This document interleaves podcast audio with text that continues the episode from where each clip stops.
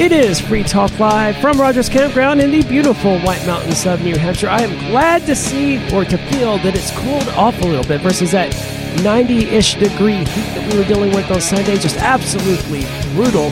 And I popped down to King yesterday because I had to take care of some stuff, and it was so much hotter there. Like, once you get south of, like, the Concord area, the temperature just steadily escalates until you get to Keene, and then it's just vicious. But here, there's an awesome breeze.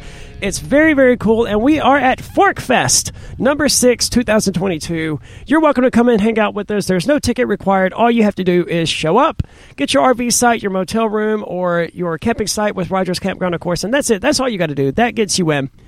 Now, I'm here with, it's Aria here with the captain, and I want to rant about something real quick. Now, one of my favorite things about the Porcupine Freedom Festival that just ended last week. Wait, is this the rant? Sort of. Okay, go ahead. Yeah. It's the rant competition. Soapbox Idol is what they call it. And it's a lot of fun. It draws a huge crowd. This year it was absolutely packed in there. Every single seat was filled with someone. And then a bunch of people were standing in the back. Tom Woods and Jeffrey Tucker don't draw a crowd like that. But Soapbox Idol is so much fun because it's just a bunch of libertarians. And every libertarian here is capable of ranting about something, right? Fact. Yeah. And in fact, they do just randomly walking by. They're like, what is he? He's not even talking to anybody, and he's ranting. Yeah, they absolutely do that. And this is an opportunity for all of them to give out their best 3-minute rant, right? And for the past 2 or 3 years, I've been a judge of this thing. And it's really, really fun. It's unclear. Carla thinks, that's Carla Garrick, who's, you know, part of the Queen Quill, as they call her. She thinks I've done it 3 years in a row. I think this is my second year. I don't recall, though. Yeah. But anyway, I'm always the mean judge, right? The Simon Cowell, or whatever his name is, of the panel. I mean, that's the way it works. That's what's entertaining. You have 3 judges, right? One of them is the straight guy who just plays things straight, just straight from the chest. Yep. And interestingly, the straight guy that we had this year was this totally gay dude, right? I did not see that coming. But he did. I mean, because the third judge tends to be more rotating. Like, that changes from one year to the next. Okay. Last year it was Tom Woods. Tom Woods wasn't able to make it this year, but someone else stepped in. I don't even remember the guy's name, but he does a podcast. There are probably 500 people here who do podcasts, though, and I can't remember all of them.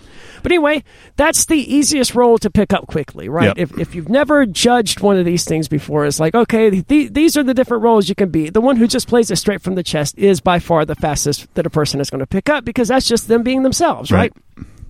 Except they got to be a little diplomatic if they don't like something. Yeah. But I mean, that's why we pull up professional broadcasters and stuff like that. And so, like, just this random person from the audience who probably may not know how to approach a subject diplomatically. So you're the mean one? I'm the mean one. Okay. Jeremy Kaufman is the one who wisecracks. Okay.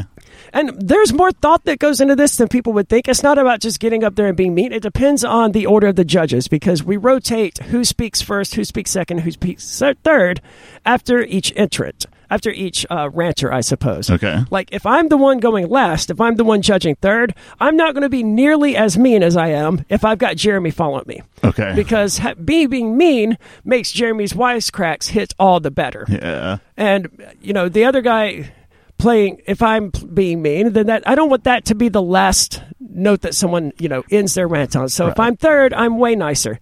So someone on Twitter is upset with me, apparently, because I judged their rant harshly, I guess. And this is strange to me because it's all entertainment, right? None of this is meant to be taken seriously. The points are made up and the rules don't matter. Right. That's what we say, or the game's made up and the rules don't matter. I don't know exactly what we say, but I mean, it's completely true. It's arbitrary. The number we spit out, the number I spit out, at least, is often not the number I actually write down. Right. And that's why Jeremy looks over and sees what I actually wrote down versus what I said I wrote down. Like, I gave someone a 2 because they chose to talk about COVID-19 in the year 2022, and I'm sick to death of hearing about COVID-19. Aren't we all? Yeah.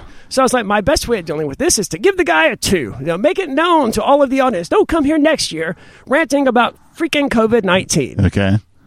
He wasn't bothered by that, though. I mean, that's just my role. And I think I wrote down like a 6 or something like that because it really wasn't a very good rant. But I tend to score lower than everyone else. I'm the first one each year to break the 5 threshold.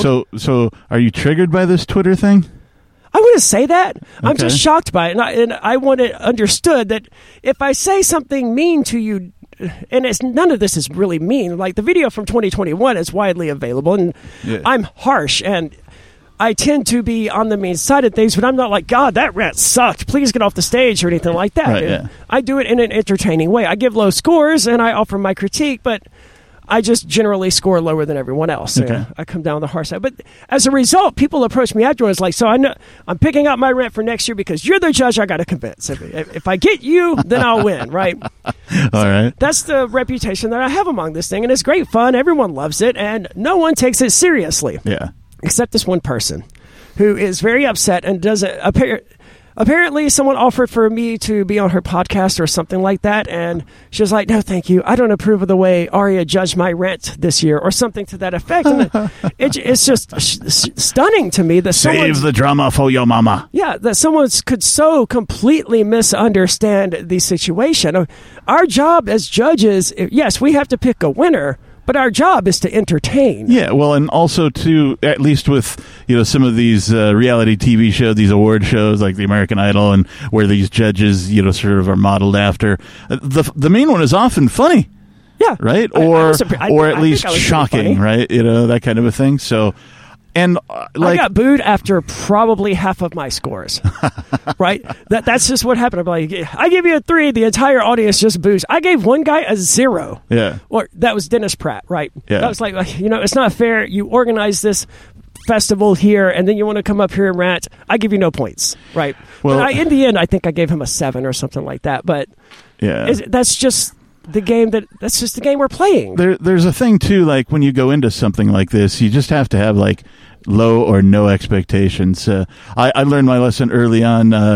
One of the bands I was in, we submitted a single to be reviewed by Bubba the Love Sponge, right? And his shtick is that he listens to a song, he'll play it on air, and he'll stop it after 20 seconds of listening to it and give you a critique, and it'll be a ripping critique. It won't be... He never goes on, he's like, oh, this was a really great song, and I love the melody. None of that. It's always like, this song is crap, your intro was too long, right? And that's his whole shtick, and so you have to sort of go into these things with that in mind. It is very similar, now that you mention it, to like a /roast me in Reddit. I mean, yes. They're not asking to be roasted, but they are asking to come up there and be judged by their rant. You know, if you're not willing to be judged and have someone tell you that you did it poorly, then don't ask to be judged, I suppose, would be the way that I would put it. But that's my little mini rant about the thing. And it wasn't even like a rant, right? It was just a frustrating thing that happened. And I want that person to know, none of it was meant seriously. If I said something that offended you, and clearly I did, I'm sorry. None of it was meant seriously. Yeah. And I thought that was obvious to everyone at the time, like to the guy that I gave a 2. Yeah.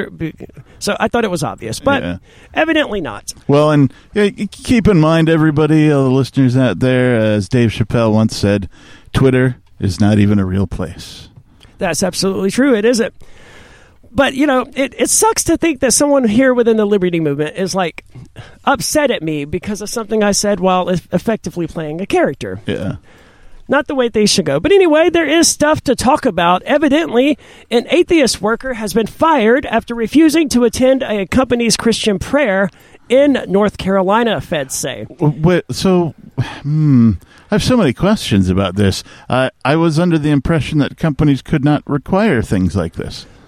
I think they're legally not allowed to, but by all rights, they should be allowed to, right? Like, if it's a Christian company, they should be allowed to fire someone for not being Christian. I realize that's an unpopular position, but that's the way it is. Right, but I'm just talking about, like, the legalities of corporate law right now, I think, prevents a company, if you're, you know, an LLC or on up, yeah. I think the law prevents you from requiring your employees to attend religious things. Well, I don't think they are a corporation. I think they're a small business, and I don't think they ran afoul of North Carolina law, but they definitely ran afoul of federal law, and they are being sued as a result of it. I think if they want to fire someone for not being a Christian, that's their right, and they should be able to do that. Well, they should not hire them in the first place if that's the way they're going to go, but then you're going to get lawsuits for discrimination. There's more coming up here. It is Free Talk Live.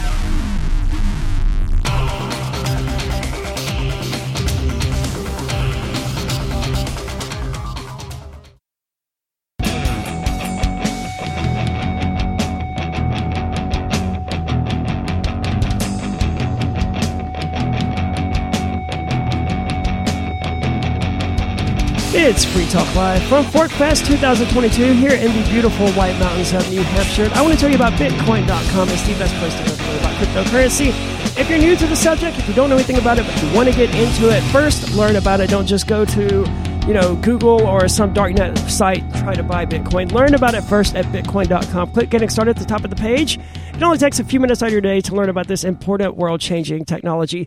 And if you do already know about it, head on over to news.bitcoin.com to stay up to date on all of the news and headlines that are relevant to you, all on a sleek and easy-to-use modern website. That's news.bitcoin.com. Now, this is a home repair company. Their mandatory daily Christian prayer sessions for its employees were becoming, quote, less tolerable for an atheist construction manager who refused to continue attending, resulting in his firing in North Carolina, federal officials said in a lawsuit. Well, so he did attend them for some period of time. Yes. Then was like, I've had enough of this crap. I'm out. I can't say I blame him. I have, some amount of ability to deal with Christians doing their thing, but a daily Christian prayer? I wouldn't be able to do that. But I also wouldn't, work for a company that asked me to do it. Well, and, insert any other religion into that scenario, right? What if it was a daily satanic prayer? Or what if it was a daily Jewish prayer? Or what if it was a daily Scientology prayer? Whatever religion you want to insert in here, and then put yourself in that dude's shoes. Well, this is an interesting take. His boss told him that he did not have to believe in God. He did not have to like the prayer meetings, but he had to participate. Before the worker was fired in the fall of 2020, according to a complaint filed by the Equal Employment Opportunity Commission. This came after his pay was cut in half. So they're characterizing these as employee meetings where they just happen to pray. They cut his pay in half, too? That part of the thing? If you don't come to these things, we're going to cut your pay in half. That seems excessive. It doesn't say why they cut his pay in half, but I tend to think that's probably the reason. Maybe he just started missing a lot of work. Could also be that. But that's an interesting way to try to curtail, the Equal Employment Opportunity Commission and all of these federal laws against discrimination on the basis of religion to say, no, look, these are just employee meetings. We have them daily because some companies do that kind of stuff, and we just happen to pray at them. Yeah. So he's missing out on company meetings. I don't think it's going to hold up in court, but it'll be interesting to see. The worker was asked, he was asked to lead a prayer session on one occasion, despite making his beliefs known prior to losing his job. I would love to hear, I don't know if he has a creative bone in his body, but I would love to hear this atheist come up with some kind of a prayer to say when it was his turn. Now the company is being sued for religious discrimination and is accused of punishing workers who did not want to attend the meetings, which also involved Bible readings and roll call, the agency said in a Tuesday news release. The meetings were mandatory from at least June of 2020.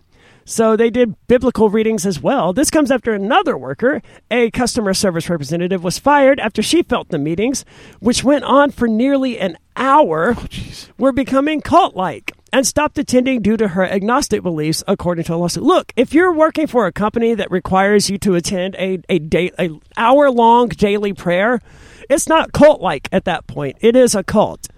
An agnostic individual does not commit to any view regarding the existence of a higher religious power, and I really wish they wouldn't butcher definitions like that. That's an atheist. Agnosticism deals with knowledge. Theism deals with belief. Right. On its website, the Aurora Pro Services, that's the company, says, "We'll never hire rude people, and we will get rid of anybody not using their best manners."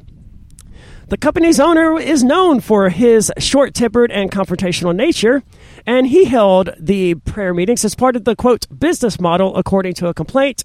This was a basis to remain employed. However, the requirement is not advertised on the company website's career page that lists what is expected of those applying to work there.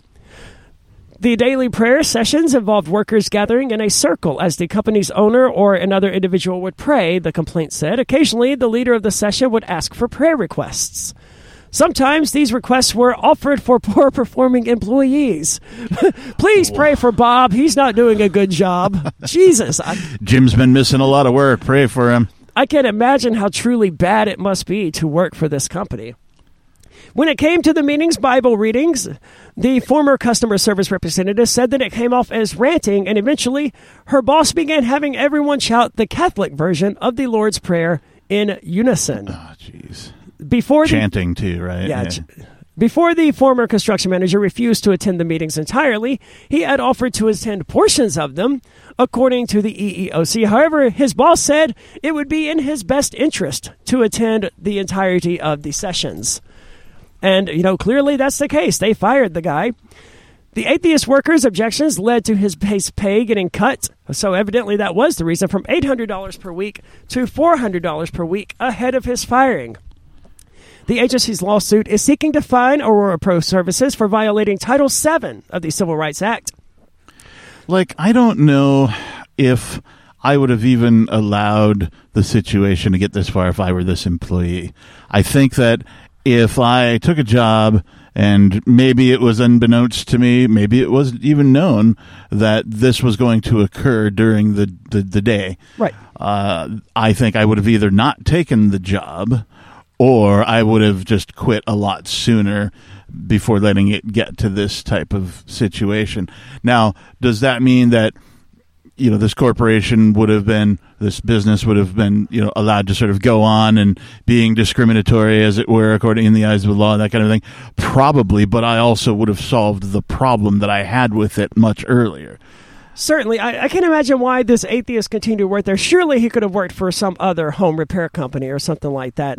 I would have quit on like my second day if I went in there like, oh, yes, come to our employee meeting, and I get there and they're chanting the Lord's Prayer or whatever. I'm like, okay, yeah, this place is not for me. Yep. And I would look for an alternative job. I don't know how hard up he was for a job, but I wouldn't have continued to work there. Employers who sponsor prayer meetings in the workplace have a legal obligation to accommodate employees. I'm surprised that it's legal for any employer to sponsor prayer meetings in the workplace. That's the part that was my first question. I don't know how I worded it, but yeah, I was under the impression that they were not legally allowed to hold this type of a thing. Well, apparently they can, I would imagine, but they can't discriminate against people who choose not to participate. When I worked at one of the casinos down there in Tunica, they had a prayer room set aside for the Muslims who worked there. Sure. Because they needed their own space in which to do that. Right. I've seen and heard of this before, that type of accommodation being made. But having the meeting be of, you know, sort of an all-employee meeting, if you will, a mandatory meeting, be of a, you know, religious ceremony nature, I was under the impression that that was legally, you know, against federal law. Well, that's why they're being sued. Yeah. And I suspect that they're going to, you know, lose this lawsuit because federal law, as you point out, is very clear on this particular subject. I mean, if they want to have their daily prayer meeting, I wouldn't think that a company would be allowed to do that, but I'm shocked to find that they are. They can still do that. Yeah. They just can't require employees to be there and can't cut their pay in half for not doing it. Why would you continue working at a place that cut your pay in half, for that matter? Right, they took him from $800 to $400 per week, and he stayed on. Being a voluntarist, I always, in my mind, I don't want to point the guns of government at somebody else to get my way or to alleviate a problem. And so I would have looked for other ways to solve this problem, like getting a different job somewhere else. There is more coming up here from PorcFest. It is Free Talk Live.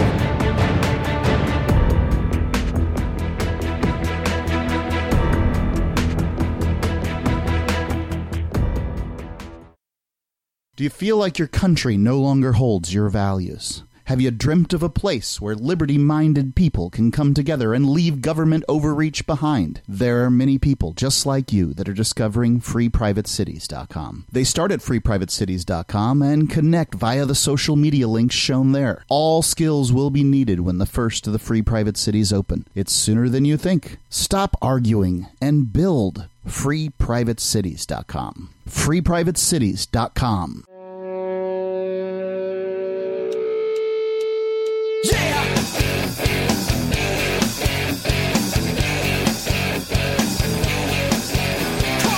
It is Free Talk Live from PorcFest 2022 here in the beautiful White Mountains of New Hampshire. And that's not the only festival going on this year. There's also FreedomFest in Las Vegas. Go to freedomfest.com to learn more about it. It is July the 13th through the 16th. Mark is going to be speaking there. They're also going to have people like John Cleese, Steve Forbes, Glenn Greenwald, Spike Cohen, and so many more. Go to freedomfest.com to get a preview of the speakers that are going to be there. There is a bunch of big names, and it's going to be a great time.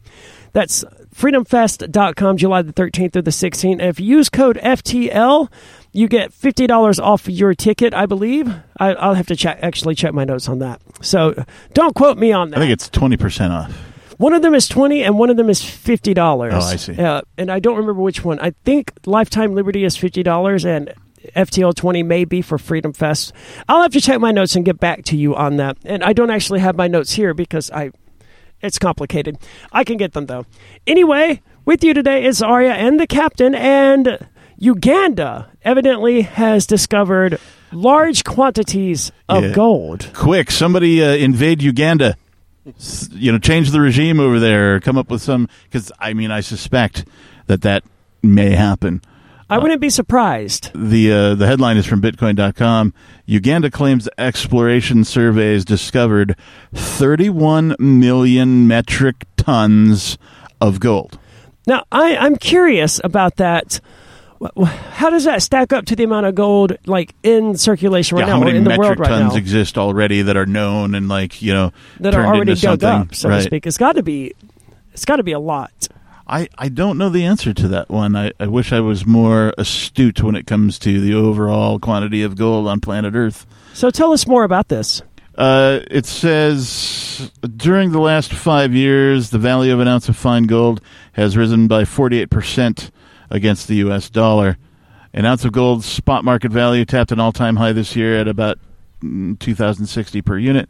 Today, an ounce of gold, they're just telling you about the pricing and stuff. On Wednesday, Solomon Muyita, a spokesperson for the Ministry of Energy and Mineral Development, told Reuters that the country had found 31 million tons of gold ore by conducting a number of exploration surveys across the land. So I found some numbers here. Estimates are that the currently available estimates are that 205,238 tons of gold have been mined throughout history, some of which has been lost, of course, like that. We have no idea how. Another figure is 171,000 metric tons. And people are estimating that there are 2.5 billion ounces of gold above ground today in America, in the world society or whatever. Okay. I don't know what 2.5 billion stacks up to in metric tons, but it does sound like, let's say, 244,000 metric tons of gold have been discovered to date, according to a different website. So there's not very good numbers about this, but they're estimating reserves still underground of about 57,000 metric tons. And this Uganda announcement is a big chunk of that, 31 million. Yeah, it would be well over half of it. Yeah. So a little more than half of the remaining gold, if this claim is true, and I don't know that it's been independently verified or anything like that, and I don't trust any government, even the Uganda government, but that's what they're saying. Well, the spokesperson further noted that 320,158 tons of refined gold could be mined immediately, and a Chinese company called Wagagi Mining is already planning to mine the area. They just received their gold production license in March, and set up a 21-year mining lease with officials from Busia District in the eastern region. Oh, I can imagine the conspiracy theories says, oh, God, the Chinese government's going to mine it. The Chinese are taking over the world. Most of it was found in... That would be why the U.S. doesn't invade, though. It's because the Chinese are getting this gold. That sounds like a logical explanation for it. The rest of this talks about that they're planning on starting production this year. They've invested over $200 million so far. That's the mining company has, and that kind of a thing. But what does this do? Seemingly, the price of gold would go down. One would expect. Just at the news of this discovery. Once it's confirmed, from what I'm seeing, it's mostly crypto news sources that are talking about this. I do have a story here that's related, but it's from a Tanzania news source, so I don't trust it either. But I mean, that's what they're claiming, right? In details provided at the request of this Tanzania news outlet, Ministry of Energy and Mineral Development spokesperson Solomon Muyita noted that the gold-endowed parts of Uganda include Alupe and Busia, and I'm not even going to try with the rest of these, good Lord. The volumes of the reserves, as you said, is estimated at 31 million tons of gold ore, valued at $12.8 trillion, according to a document prepared by the ministry. How many trillion dollars? $12.8 trillion. Wow. That's nothing for the U.S. federal government. Yeah, that doesn't even wipe out the national debt, right? Come close. So more than half of the world's gold reserves don't wipe out the U.S. national debt. They don't even come close. They don't even get half of it, right? Isn't the national debt like 23, 24 trillion? I don't remember, but it's super high. 30 trillion? Yeah, it is super high. If the computations are accurate, it would suggest new gold would topple the estimated windfall from oil still in the ground in the Albertine region. So they're trying to get this out of the ground instead of the oil, apparently. As you said, they think they can get out 5,000 kilograms of gold each day by the close of this year. Wow. I don't know how this is going to really affect the value of gold, but it'll be interesting to watch all of this play out. And it'll be interesting to see what the U.S. government does in response to this. Yeah, I feel like there's either going to be some sort of a international spy movie made about this, or perhaps another installment of something like an Indiana Jones movie. Can you elaborate? Because I'm not sure. Well, it's just because of the discovery of gold, right? So it'll be tied to some, other discovery, or an archaeologist will have to step in and be like, oh, this gold was originally discovered by the blah, blah, blah tribe or whatever, that kind of thing. Yeah. I think this is unmined gold for whatever that's worth. Oh, yeah, that's true. But time will tell. Anyway, we talked about abortion a lot this week, and we're not going to really get into the issue of abortion here because plenty of people are fighting over that. We're aborting abortion? Yes, please, God, let's do it. There's another war between the states coming, according to NBC News, and it's coming over abortion. That's the claim they're making. Wait, so it's going to be California versus Texas? More or less. I mean, those are the two big ones on each side, I suppose. I'm guessing, right? I look forward to it. If this is what causes the collapse of the United States, then let's get that ball rolling. It would be like, it would be unbelievable if the issue of abortion is what sort of, tipped it off. It shouldn't be, but I can see how it could happen, right? Because neither side is willing to allow the other side to exercise what it believes are its rights. Neither one of them. Conservatives want to criminalize going to another state to get an abortion. And, of course, liberals aren't happy that it's outlawed anywhere in the world. And they're going to pitch a fit about it because, oh, God, the people in Mississippi have to, travel an additional 500 miles, and that raises the cost of getting an abortion or whatever. And neither side can admit that it's not cool to force your preferences on other people. Right.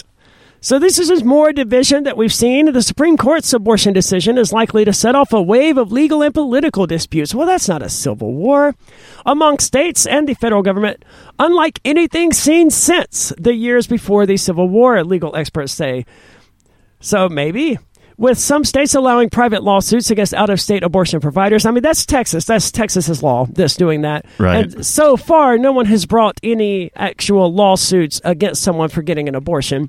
And other states prohibiting cooperation with abortion investigations. The abortion issue is likely to pit state law enforcement agencies and court systems against one another in dramatic fashion. The federal government, meanwhile, faces a choice over how to deal with states that seek to ban Food and Drug Administration-approved abortion medication, now used in about half of pregnancy terminations. Day-after pills and all that kind of thing, yeah. Well, do any of these states, ban the morning-after pill? I can't imagine they would, because, I mean, that's like a one-day abortion ban. Right, and even the most conservative one, I think, is Mississippi, and that's, I think, 12 weeks. I mean, those things didn't really become legal until, the ongoing battles of the abortion topic. There's more coming up here. It is Free Talk Live.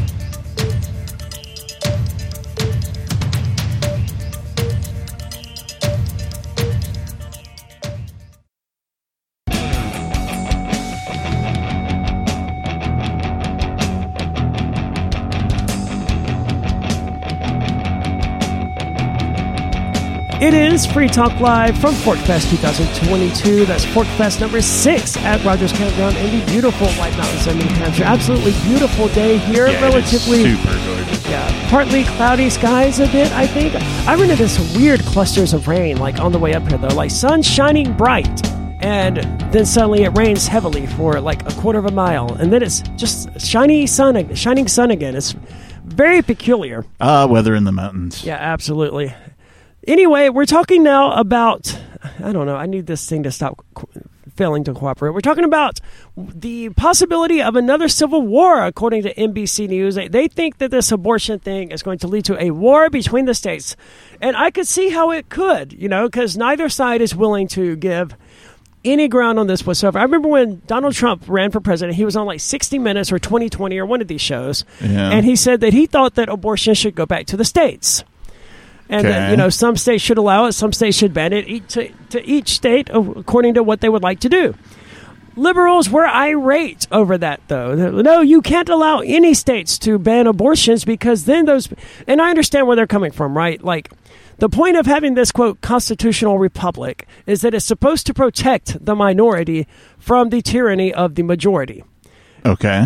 And it doesn't do that if you have the 20% of the population in this state that wants to have abortions legal, have that illegality of abortion pushed upon them by the 80%. Well, and we're making a couple of assumptions here, too. We're assuming that a civil war would be divided by, what, conservatives and liberals? Yes. Is that the assumption that we're making? That seems to be the assumption, yeah. Mm. That would be, if abortion is the issue, it's going to come down to liberals and conservatives on that. And libertarians are just going to be up here in New Hampshire going, this is stupid. Why are people fighting over this? I also have to point out, as I am wont to do, the fact that one of the biggest oxymorons ever to enter the English language, of course, civil war. Yeah, because there's nothing civil about war, right? I think that was... But it's not surprising. I mean, that's what they always say, right? Like, civil unrest, civil war, that sort of thing. But you're right. There's nothing civil about war. And I don't think it's going to lead to one, but they tend to think it is. Experts say it is conceivable that a person could be wanted for a felony in an anti-abortion rights state. I love NBC. God, they are so... not unbiased. I was going to say, I detect a hint of sarcasm in your love for NBC. Yeah, I mean, this is NBC, of course, so it's horribly slanted to the left. They don't say pro-life states or anything like that, right? No, these are states that are anti-abortion rights states. They're not pro-life. They're states that are anti-abortion rights. The governor of Massachusetts has already imposed rules forbidding state officers from cooperating in abortion investigations. California's governor signed a bill seeking to protect from civil liability anyone providing, aiding, or receiving abortion care in the state. Texas law, however, lets private citizens sue out-of-state abortion providers, and Missouri is considering a similar law. Wow, that's... who would hold that?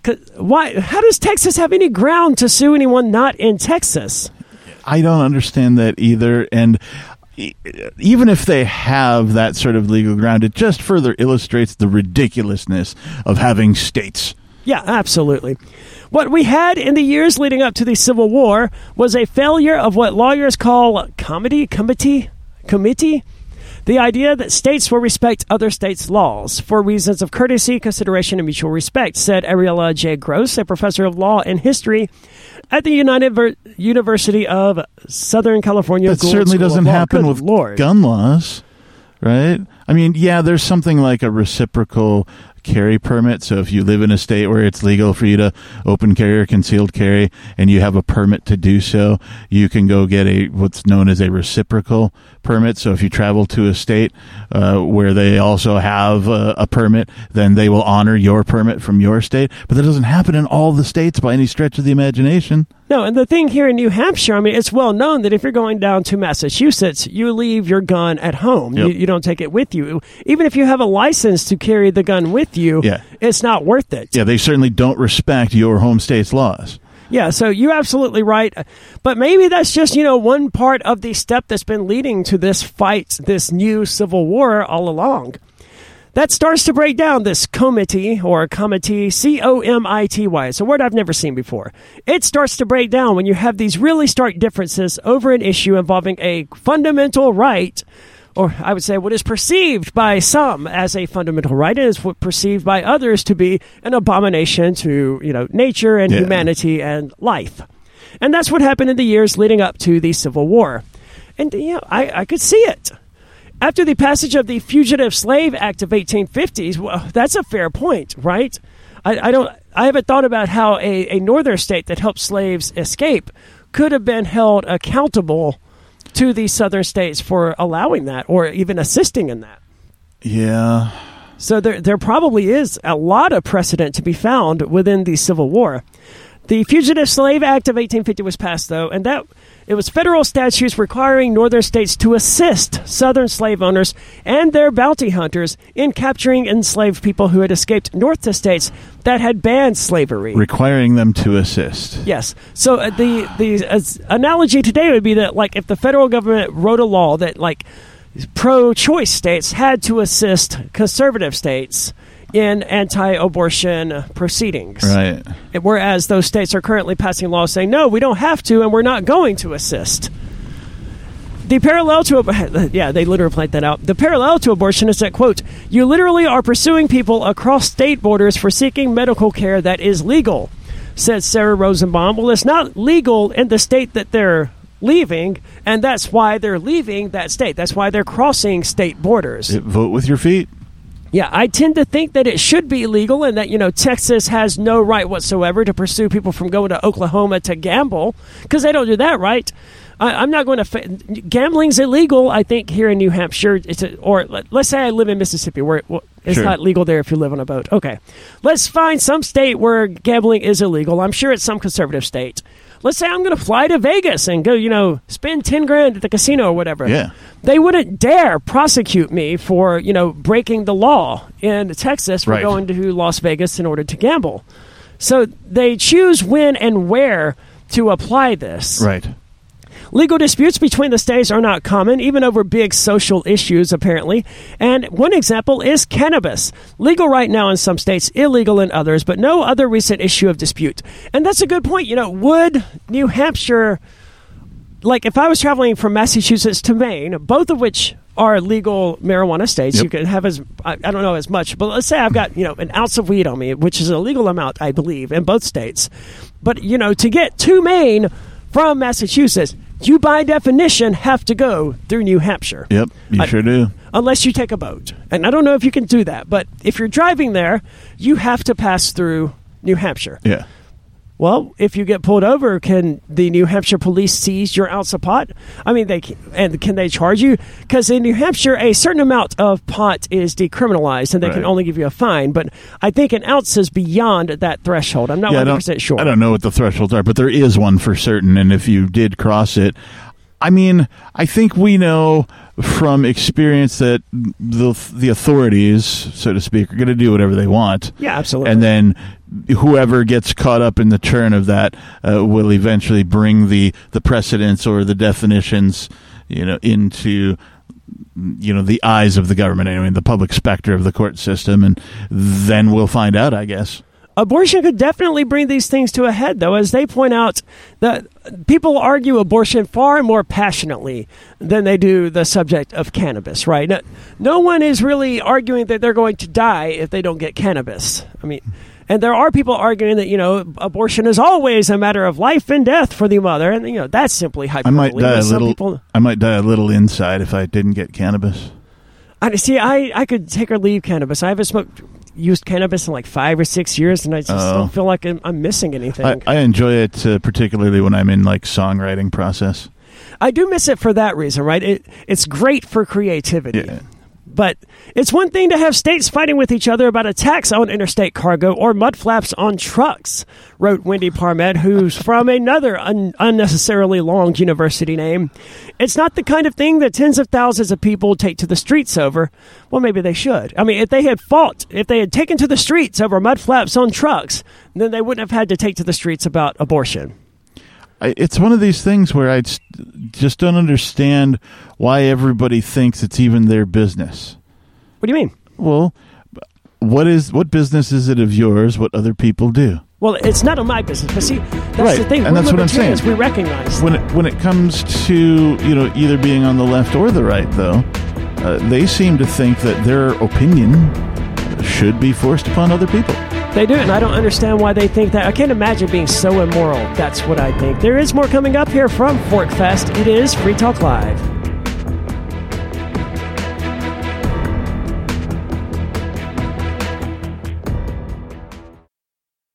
Free Talk Live's video archives have been on LBRY for years. LBRY is an uncensorable, decentralized, blockchain-based media sharing protocol, and we're big fans of it here on Free Talk Live. In 2020, LBRY launched Odyssey, a video sharing website to compete with YouTube, and it's really taking off, now with over 1 million channels, many of whom are disaffected YouTube creators. During YouTube's crackdown for not towing the government line on COVID, the Free Talk Live YouTube channel started receiving strikes and could be completely taken down at any moment. Thankfully, Odyssey started offering live streaming, so we're now streaming live every night and posting our video archives permanently to Odyssey. You can watch live or anytime on our Odyssey channel by visiting video.freetalklive.com. If you want to go all in, download the desktop app at lbry.com, and then every video archive you watch, you'll help seed and keep it online forever. At minimum, we ask you visit video.freetalklive.com and follow us on Odyssey today. video.freetalklive.com.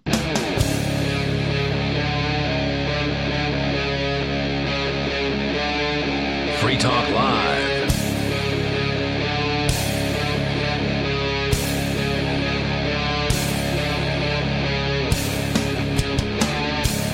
It is Free Talk Live from Rogers Campground in the beautiful White Mountains of New Hampshire. ForkFest, of course, is ongoing until July the 3rd. It's going to be interesting. We didn't expect Rogers Campground to have the fireworks on July the 3rd. We thought they would always be the Saturday before. And so we didn't schedule ForkFest till July the 4th. So incidentally, ForkFest ends before the fireworks begin, I think, technically. Because I see what you're saying, yeah. If you're here until July the 3rd, then that means you got to leave your camping site, I think, at 2 p.m. or your motel room at 11. Yeah, there's a checkout time for your campsite. So it's... We didn't know that in advance. We thought it was always on the Saturday before or on the day of. If it was probably a Friday, would have been fine as well. But anyway, there will be a fireworks show here on July the 3rd, and I suspect most of the people here from ForkFest will, in fact, be staying to check it out. That's forkfest.party if you want to learn more. There are a number of unofficial channels, like the unofficial Telegram chat, the unofficial Matrix chat, all sorts of places you can hang out with people. You can create whatever event you want. That's forkfest.party.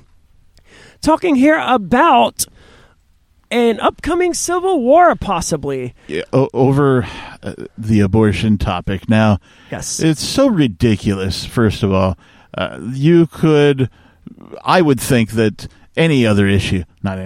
but there are so many other issues that could tip off a civil war that I find it difficult to believe that this is going to be it, that abortion is going to be it, because it's such a none your business issue, right? And we were talking before the break there that, in my opinion, right, it's none of anybody's business. There should be no laws regarding abortion, period. Well, I see where people are coming from. If they genuinely believe that abortion is murder, then to them it's a law that outlaws murder, and some states are allowing murder to take place. It's not a view that I subscribe to, but I understand why, people would be passionate about having a law that, makes murder legal in some of these places, because that's their view. Right, and what I'm saying is that these people need to understand that just because your view is your view doesn't mean it's correct. And if you think it's correct, it doesn't mean it's correct for somebody else. Excellent points. If they believe their view is correct, then it's on them to persuade the people who disagree with them. It's not on them to make a law forcing the other people to agree with them, or to at least act like they agree with them. Right, pointing the guns of government at people you disagree with. It would be on them to, exercise the art of persuasion. Massachusetts Governor Charlie Baker, a moderate Republican, signed an executive order Friday, because that's how broken the government is, right? There's no piece of legislation here that they're talking about. It's just him making up law as he goes with a flick of a pen. Do these politicians even make laws the old-fashioned way, or is everything now just a... Well, since COVID-19, executive order. Almost all of it has been executive order, yeah. I mean, that was the excuse they used to give themselves emergency powers, and since then, like here in New Hampshire, I believe the emergency is still ongoing. It sounds like I never hear of like a regular bill being passed that creates a law. It's always like a new executive order was passed today, and then it's whatever, and you're like, oh, okay. That's absolutely what happened here in Massachusetts. Friday, Governor Charlie Baker signed an executive order that prohibits any executive agency from assisting another state's investigation into a person or entity for receiving or delivering reproductive health services that are legal in Massachusetts. So I can at least see the reasoning for that. He's telling executive agencies what they can and can't do, and in the legal system that we have, the governor would be in charge of all of those executive agencies. That's often not how it actually works in practice, but in practice, he's still basically making up law. The order also seeks to protect Massachusetts providers who deliver abortion services from losing the professional licenses or receiving other professional disciplines stemming from out-of-state charges. Now, what if you're a nurse and you work in a different state? The state that you live in has outlawed abortion, but the state that you work in, and you work at an abortion clinic, right? If you live near a border or on a border town. Yeah, like Keene and Boston, for example. Let's say New Hampshire makes abortion illegal, and I don't think they're going to, but let's say they do. But, you have someone like Nikki who works at a, reproductive health clinic in Boston. Right. Nikki doesn't work at a reproductive health clinic, but I could certainly see how that could be possible. Yeah, right. And so then how does the law apply to that person?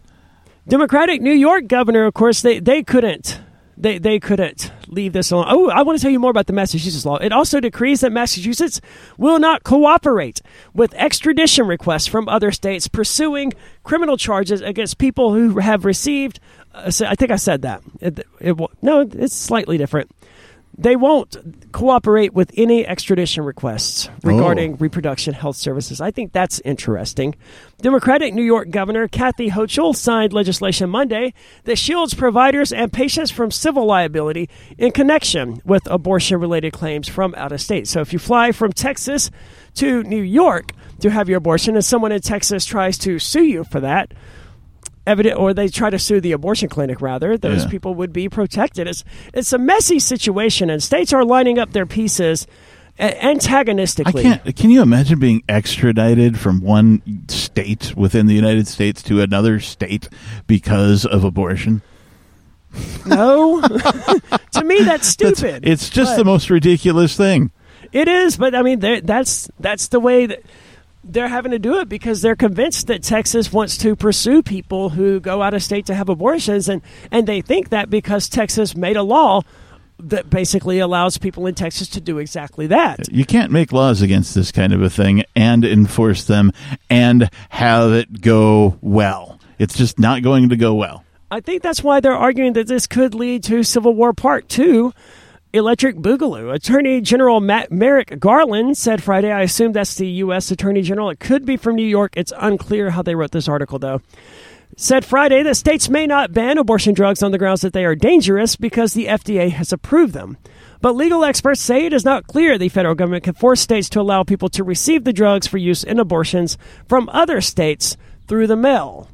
So you can still get a mail order, but not over the counter? Well, it's not clear whether they can do that or not. The federal government regulates the mail, but states regulate doctors and pharmacies. So the state can say, no, you can't get this from a pharmacy, and they can ban pharmacies. But what happens if you buy it from the website of a company run in California, right? Right.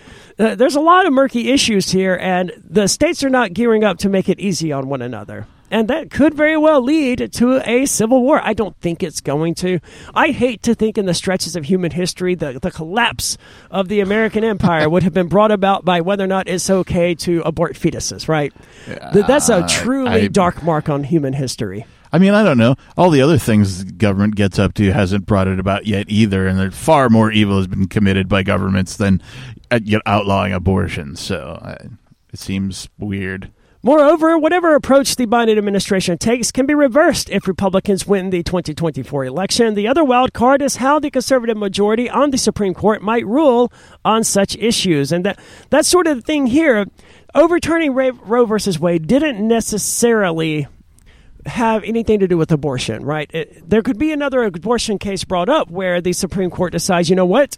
Abortion is a right or whatever. They didn't necessarily say that abortion isn't a right. They just said Roe versus Wade is not legally valid. And, a lot of people tend to agree because it was legalized, or Roe versus Wade was made. The arguments were on the basis of privacy, that one had the right to privacy. It was very legally shaky from the very beginning. But that was what it was ultimately about. To like, you had the right to privacy with your doctor to perform these things, and therefore states couldn't make it illegal because you have that right to. Only your doctor would know whether or not you were pregnant and had this procedure or not. Right. And otherwise, I don't know. It'll be interesting to see how all of this shakes out. There's other stuff happening in the world, though, and we're going to be getting to that here. You have something from Fee. But before we get back into that, I do want to remind you that we are here until July the 3rd, so you're welcome to hang out with us. If you're already on your way here, we will be here. We are at RV Site 46 here this year. Next year, we're actually going to be a little bit higher up the hill. I'm looking forward to that because that was the site that we were at like 2 or 3 years ago. That's always been my favorite site, right? Because it's right there at the top of the hill. But we're here. Come hang out with us. It's a beautiful day. I don't think any additional rain is expected until possibly Saturday. I don't remember now. But last time I looked, I think it was all clear skies and 80-degree weather. So it's going to be beautiful. And if you want, you can definitely come hang out with us. There's no ticket cost. Just all you have to do is get here and book your RV site, camping site, or motel room with Rogers Campground.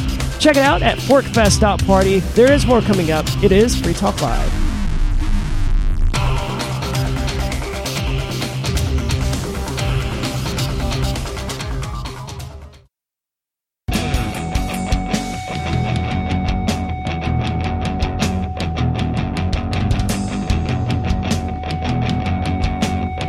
It is Free Talk Live from Rogers Campground in the beautiful White Mountains of New Hampshire here at ForkFest 2022, ForkFest number 6.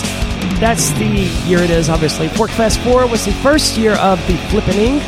That was when ForkFest took place after the Porcupine Freedom Festival. Last year it carried on that tradition, and this year it carries on. It was interesting to watch the evolution of the goldbacks because that's how I track whether... I'm fighting with my dog here because she has to be on a leash right now. If you're wondering what all of that was, and she's trying to break my wrist, and I don't approve at all of what she's doing. But anyway, Captain, you have an article here from the Foundation for Economic Education. I do. Tell us about this, because it's about assault weapon bans, and it's unclear what an assault weapon even is. Well, and there's been some news recently that relates to, you know, all things guns as well. So I thought that this was interesting because the headline reads, "The federal government's own study concluded that its ban on assault weapons did not reduce gun violence." So a lot of the folks who are in support of more gun control by the goons of government generally will say something along the lines that, well, if we ban the assault-style weapons, then it will reduce gun violence. Well, the government did a study when it was, you know, said, hey, the assault weapons are banned. Well, I mean, most of the gun violence that we see in the United States is caused by, you know, much smaller arms than, you know, an AR-15. Yeah. All of these shootings that have been publicized this year, I think the Uvalde shooting involved a rifle, but it doesn't sound like it was an AR-15. Yeah. I don't remember the specifics now, but it makes sense to me that most gun violence is committed with a handgun, because I think about people in Chicago, right? Yep. Which is the gun violence capital of the United States. Yep. And guns are banned. Yep. Yeah. It's incidentally where guns are banned, and that's where, you know, they use handguns for this sort of thing. That's by far the most common. 9mm, I would imagine. The article says, do something. This is the response, and perhaps a natural one, to a human tragedy or crisis. We saw this response in the wake of 9/11. We saw it during the COVID-19 pandemic, and we're seeing it again following three mass shootings, Buffalo, New York, Uvalde, Texas, and Tulsa, Oklahoma. In this case, the something is gun control. In Canada, where no attack even occurred, Prime Minister Justin Trudeau announced the introduction of legislation that would freeze handgun ownership across the country. What this means... Good Lord, so they're banning guns in Canada? Yeah. Yeah. That's not... I mean, those poor Canadians, but I mean... Well, Trudeau's not a douchebag anyway, but... it goes on to say what this means is that it will no longer be possible to buy, sell, transfer, or import handguns anywhere in Canada, Trudeau said in a press conference. The United States, the rhetoric has tended to be more heated but also vague, though some specific proposals have emerged. Over the weekend, Vice President Cameltoe Harris called for an all-out ban of assault weapons. At least Canada's targeting the actual weapon that's generally responsible for gun violence, though. They're not just targeting random guns. It's obvious that the American government, they don't like assault weapons, and that's generally because they know that your AR-15, it can push comes to shove, be used to defend yourself against the government. Yeah. Whereas your 9mm is not going to be shooting down any Black Hawk helicopters anytime soon. Right. Camel Toe Harris said, "We know what works on this. It includes, let's have an assault weapons ban," she told reporters in Buffalo. On, I think this was last Thursday, Joe Biden, speaking from the White House, called on Congress to pass new gun control legislation, including a ban on assault weapons. "How much more carnage are we willing to accept?" Biden asked.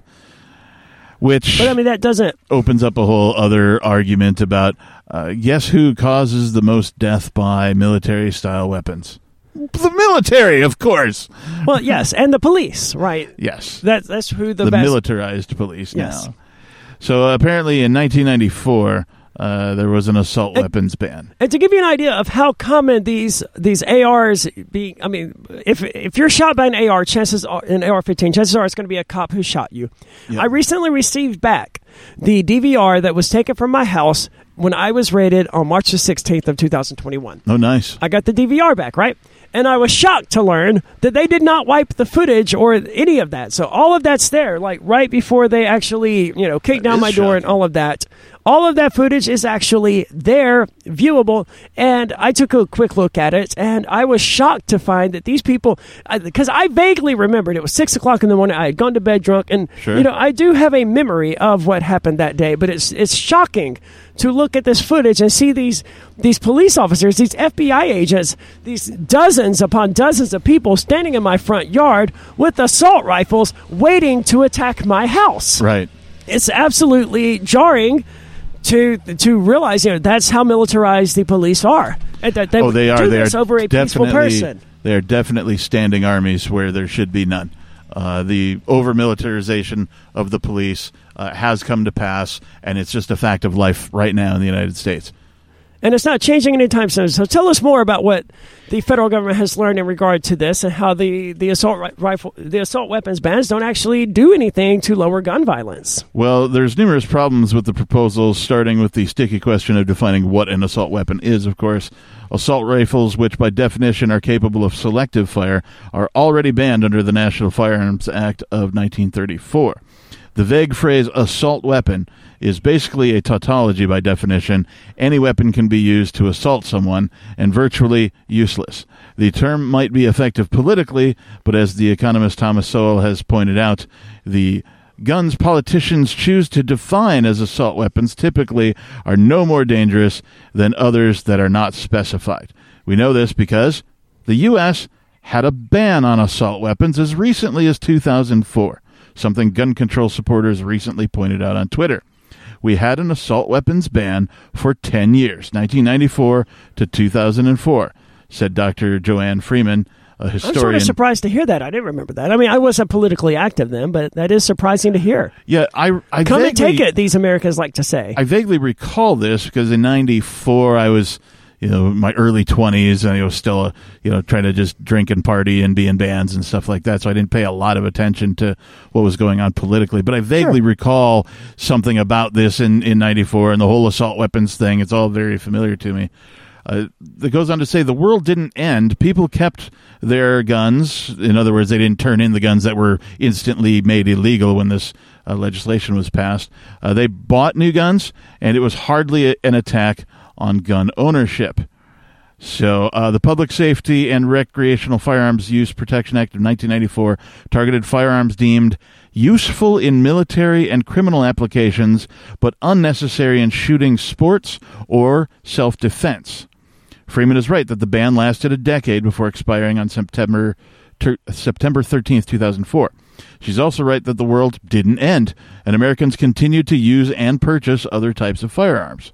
What Freeman didn't bring up was the effectiveness, or lack thereof, of the government's federal assault weapons ban. Well, it only lasted for 10 years. I imagine that's what some people would say. And did this actually require the people who had, assault weapons at those times to surrender their arms to the government? I don't believe so, but I'm not exactly sure what was required of people when this went into effect. We're going to get more into this subject, so stick around. We're going to talk deeply about gun rights in America. I'm surprised to hear that Americans at any point, these come and take it people. Actually, I'm not surprised at all. Let the government come and take it. There's more coming up here. It is Free Talk Live.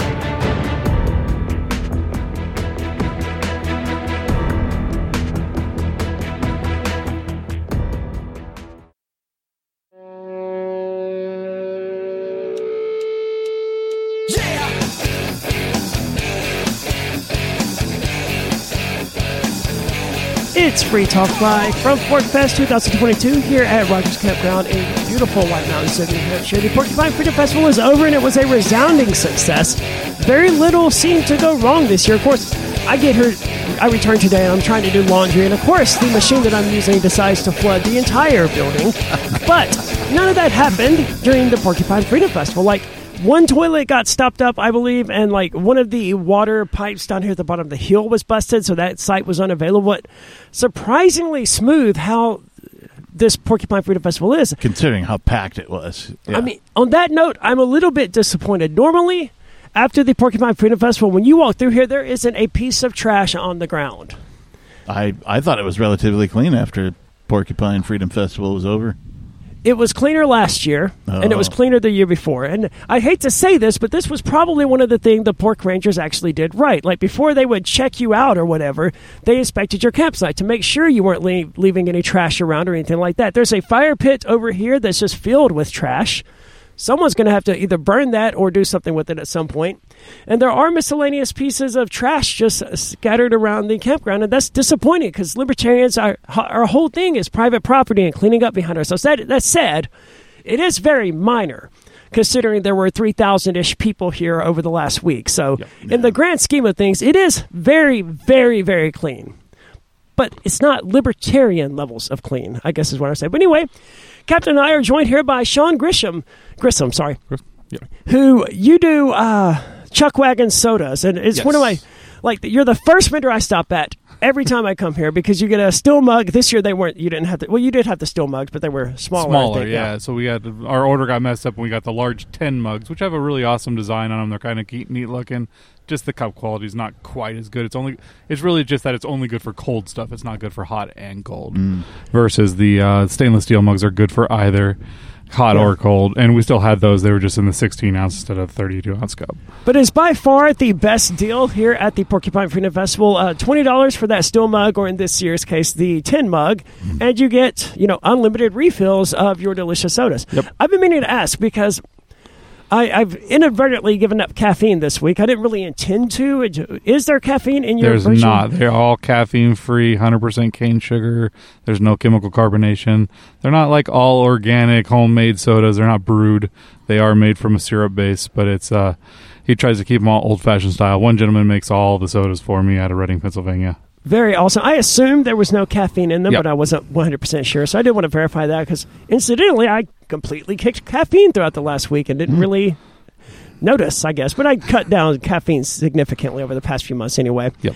So how was vending this year compared to previous years? I know you downscaled a lot, right? I did. I downscaled massively. Last year I brought 4 food trucks and with 4 people to run them, and it was chaos, and I barely slept, and it was horrible. And did you make a lot of money, though? Last year was very lucrative. It was good. There's that at least. But yeah, it wasn't worth it though. Okay. We sold all 3 of our food trucks. We only kept the soda wagon. Yeah. So we had it here. The food trucks were still here. The people I sold them to did bring them. So 2 out of the 3. But and they did very well this year. But they weren't taking crypto and gold back. They weren't, and that was kind of. I feel like that was my fault. I should have talked to them and got it set up on their system. But I've been out of town for the last month and a half since they bought it, and they're learning everything. So they've been busy with the chaos of the business. So I can imagine. I hadn't gotten around to getting them set up, and I didn't even think about it until actually yesterday. Matt said that to me, and I was like, I had noticed that on my first day though that they weren't taking cryptocurrency and gold backs. Of course, I can't use cryptocurrency, but I can use gold backs, and I prefer to go to places who did. When I asked them, they were like, no, and I was like, all right, well, I'll go somewhere else then. But I took a look around, I was like, no, you're new here, and it's not worth it to me to keep hunting around, so here's $10 or whatever it was. Yep. That said, I would certainly rather they take gold backs, but it is not for everyone. I understand that. It is, and they just didn't, they don't have an understanding of it. They, I always say they're kind of Free Stater friendly. We know them through our homeschool group. They homeschool their kids and stuff. They're part of the same group as us. They're around a ton of Free Staters because our homeschool group has got probably 10 or 12 free staters in it. Okay. So they get a lot of influence in that way. They're very open to the ideas of, but, you know, they're still learning in that way. They don't understand the crypto. They don't understand it. In a way, that's pretty cool, though, that, you know, you had this business arrangement and you were able to bring them all to the festival. Yeah. And that kind of thing. That's pretty cool to me. Yeah, no, we were really happy. And like I said, it worked out great with just the people we found to sell it to. They were, you know, semi-like-minded. And I wish I would have gotten a chance to talk to them about it, because I think they totally would have been open to it. But I just didn't get a chance to set it up, and I would have stuck AnyPay on their system, and it's so easy to use. It's just like boom, boom, boom. They could have just done it. And hopefully, people who did patronize their trucks were like, "Hey, do you take crypto? Do you take goldbacks?" And they heard this a number of times. So. I would say I guarantee they got asked a lot. And there's even stickers saying we take crypto and goldbacks on the windows of their trucks, because I put them on there. So unless I'm pretty positive they didn't take them off, but I didn't look, because I didn't even think that they wouldn't be, because it just didn't process for me until the end of the week. So a number of years ago, the Porcupine Freedom Festival sort of opened up the campground where you didn't have to have a wristband to enter and stuff like that, and it was widely regarded as a success. It was the biggest year of the Porcupine Freedom Festival, and this year I think it topped that. So how do you feel that the Porcupine Freedom Festival is progressing, and do you think it's made the right decisions? Do you think it's still growing? It's proven that it's growing, because we released another 500 tickets this year, and between tickets and children, we had by far the largest number that we ever had registered. Obviously, I don't have the numbers yet for like the final people that actually registered and checked in. But even myself, I never got down there to get my ticket and get registered, so I'm not in the system having been here, even though I was. So not everybody does, even though they pay for a ticket. They don't know they need to go down there or whatever. They just don't care about it. And no one's checking for wristbands. They say wristband required beyond this point, but I imagine most of the people who went down there, they did have a ticket, whether they had the wristband with them or not. Yep. I think it's true. Like I said, we sold 3,000 tickets this year, and we sold out, what, awesome. 2 months ago. You know what I mean? Yeah. So. Yeah. It was a success in that way, that like we were just rocking. We sold the campground out, 3 months before, and there was points where we were able to get a couple more people in with certain cancellations and stuff like that. But it was a full sellout event as far as that goes. Awesome. So that our numbers are awesome. The turnout was great. I feel like the crowd was a little more libertarian this year. We had a really heavy liberal presence last year. Did we? Well, just like the number of like Biden stickers I seen on cars and stuff like that last year. And then the advertising, I guess, that Dennis had said he did was like a lot of left advertising trying to bring them in, thinking they could get some semi-like-mindedness. I felt like the crowd was a little more balanced this year. Okay. Towards libertarianism. It's definitely possible to, reach people on the left with the ideas of liberty. And there's a lot of crossover. Yeah, that's sort of one of the frustrating things I see a lot in the Free State Project in particular, is that there's a lot of crossover between libertarians and conservatives. They all agree on the ideas of small government and stuff like that, but we also agree socially with a lot of the ideas of the Democrats. We just don't think government is the answer, as they do, but we can still reach them and their ideas just in a different way. Yep. So it's good to see that. It's good to see the Porcupine Freedom Festival doing well. I'm looking forward to next year. Knock on wood, and hoping that things go well in November. Yep. And you're no longer responsible for organizing all of the vendors, right? So, I don't organize the vendors anymore. We don't put them in their spots anymore, or do any of as you were speaking of, the deposit that they has to use for leave to show that they cleaned up afterwards. Otherwise, they're going to leave their deposit behind. So that does leave a little bit of the issue that you were bringing up of every once in a while you find a little more trash than you should, or somebody doesn't throw their last trash bag out and just leave it in the site.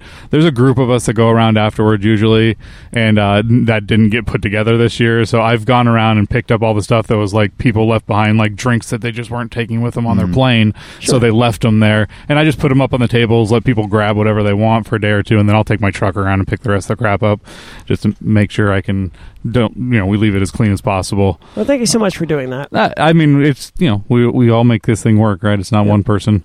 I would love to train my dog here to like pick up the litter and bring it to me so I can throw it away. Like just let her loose on it, because she loves picking stuff up, right? Like if I could teach her. I kind of have that. I have two kids that love to do it, so they're like, "Oh, there's trash, Dad. We're on a walk," and they're just like bringing me all kinds of. It's like, "Oh, okay." So how long are you staying here at ForkFest? We'll be here till at least Wednesday, maybe Thursday. We're not really sure yet. We're not. My truck's in the shop. Supposed to get it back tomorrow, but we'll see what happens. Taking and either way, taking some time off. Yeah, well, we're kind of in the middle of getting our new equipment. We just bought a new truck and trailer, so we're trying to get everything set up. There's more coming up here from ForkFest. It is Free Talk Live.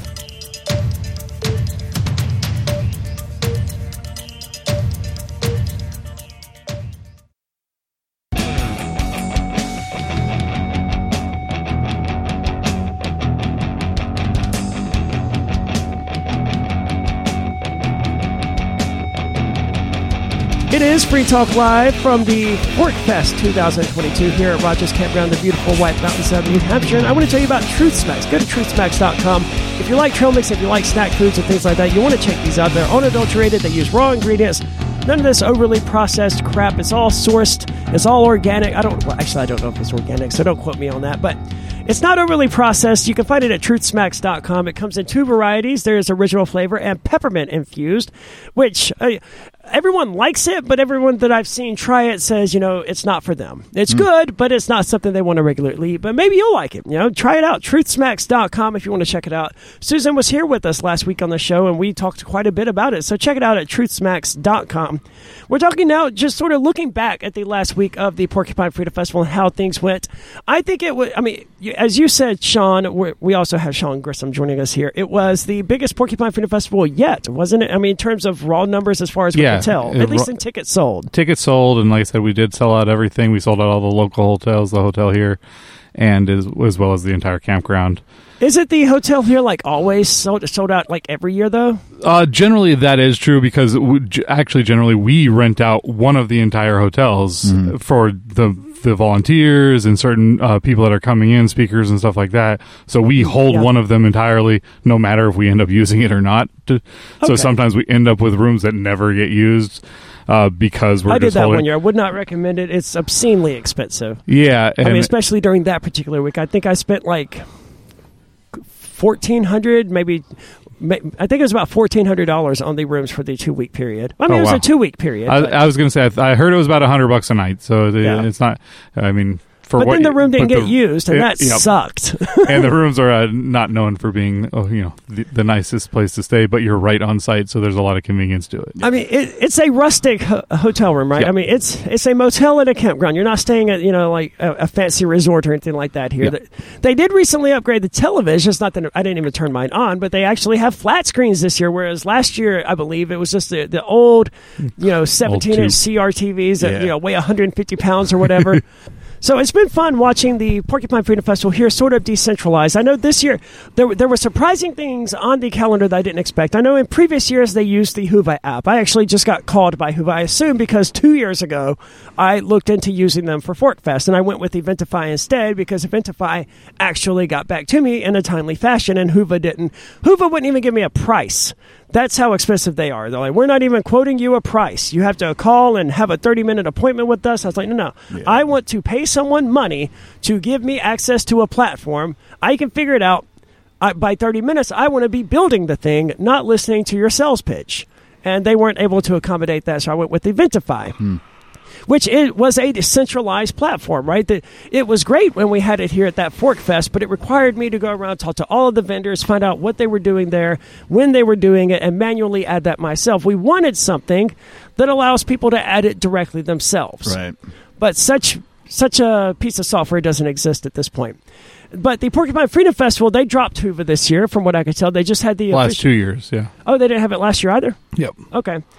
But they dropped it a number of years ago then, and it's been interesting to see the results of that because, the Mikey, who normally has snacks here, he had an event listed on the calendar this year. What is the mechanism that the Porcupine Freedom Festival is using to allow people to add their own events in that way? So I don't know exactly who built it. I believe Dennis, who's the one that was passing it around to everybody, Dennis Pratt, and he was set up something so that we could all just kind of enter in the information ourselves, and it got put onto it.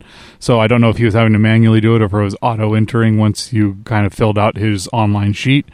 It simplified it, and anybody could do anything. A lot more stuff has been decentralized here, and we're trying to get everything, all the little events, the Alt Expo, or anybody that just wants to do something at their own personal site, get all of that onto the schedule and the way to do it. And so that, it's less the the FSP has been taking on less and less each year as far as trying to make it less official, more decentralized. I don't know if that's necessarily their reason behind it or what, but that's the way it's been going. Volunteers have been harder to get and stuff like that, so less people that have to do it have been made things easier for all of us. I love the concept of decentralization. Yeah. I'm glad to see that it's, you know, heading down that road at least. Yeah, no, I've been in favor of it. I mean, they all but basically took away the position I used to do of vendor coordinator by not coordinating the vendors. I still send out emails. I still help the vendors on site, take care of little issues and stuff like that. But I did that before too. I do this for a living, vending and such, so people came to me and asked me questions. I've always got equipment with me and stuff like that, so it was a fit. You know, I'm not much with the pregame, getting things set up. I'm not that person, but on site, I like it. That's an exact example of the only kind of authority I respect, right? And that is the authority of the expert in a field or a field. If I were a first-time vendor and I had no idea what I was getting into or what I was doing, I would try and find somebody like you, right, that I could go and ask some questions, you know, best practices, all that kind of stuff. Absolutely. And anytime they get any questions throughout the year about vending and stuff like that, I'm like, oh, feel free to give out my phone number, give out my email, let them contact me. I'm happy to help people, answer questions wherever I can. I don't mind doing that kind of stuff, you know. And then, like I said, on site, I enjoy it. I love the event. It's my favorite 2 weeks of the year. We show up early, we leave late, and we really enjoy it. I love the community, the way it comes together, and we just build an agorist community for 2 weeks almost, and it's just awesome to see it. And I hope long term it can become, you know. Someone at one of the vendors up here described it as a village, and I had never thought about those terms. But they asked me when I was, you know, ordering food from them, "So, are you staying at the village?" And I was like, "What are you? What do you mean the village?" But then I realized that, you know, for those 2 weeks out of the year, or the 1 week out of the year, especially the Porcupine Freedom Festival, it is sort of a self-contained village of libertarians. I mean, it wouldn't be sustainable because there's no one, you know, producing anything here. Everything has to be brought in, food and stuff like that. But it does take on sort of the form of a village for that week-long period, Rogers Campground, and it's amazing to watch that happen. Yep. No, it is. I love it so much. So and you came up early this year, is that correct? Yes. How was that? Because I'm of the mind that the ForkFest, the festival that we do, should move back to the beginning of the Porcupine Freedom Festival. So the last couple of years, there's been weddings before. So like the couple of days before, a lot of people are coming in early for the wedding, and so you get a bigger crowd that way. And then on top of that, there's just quite a few people that know, like, once Monday starts, the chaos begins. There's so many speeches. There's so much going on. They're selling. They're vending. There's so many people they want to see and talk to. They're going to be nonstop. So having a couple days of downtime to kind of get into the flow of it and have it build up for them instead of just walk into it is nice. That's one of the reasons I do it. I also go around and check all the sites, make sure we have power and stuff like that, so that people aren't walking into sites that don't work, especially in the vendor area specifically. Yeah, that's really cool of you. It's just, you know, we want to make it go as smooth as possible. I don't want to have to fix everybody's problem when they're showing up. I want to fix the problem. Just, you know, what's that about, an ounce of prevention, something like that?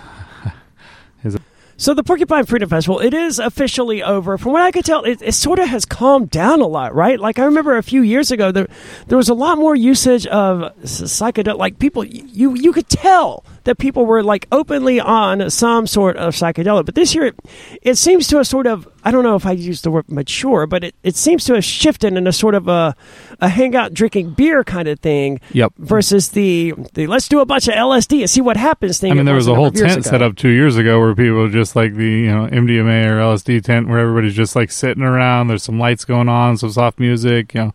Oh, that's true. Yeah, there were two such tents. There were, okay, I knew of one of them, you know. I was like, one was definitely for psychedelics. The other one was suitable for psychedelics. Okay. That was, So I remember what you're talking about. Those were gone this year. Yeah. They were. And I'll say this, like, we had over 600 kids registered this year. So that means the family atmosphere was way thicker than it ever has been in the past. There were a lot of kids. There was a lot of kids this year. It was surprisingly, and it went surprisingly well. We had a couple of small issues, but nothing major.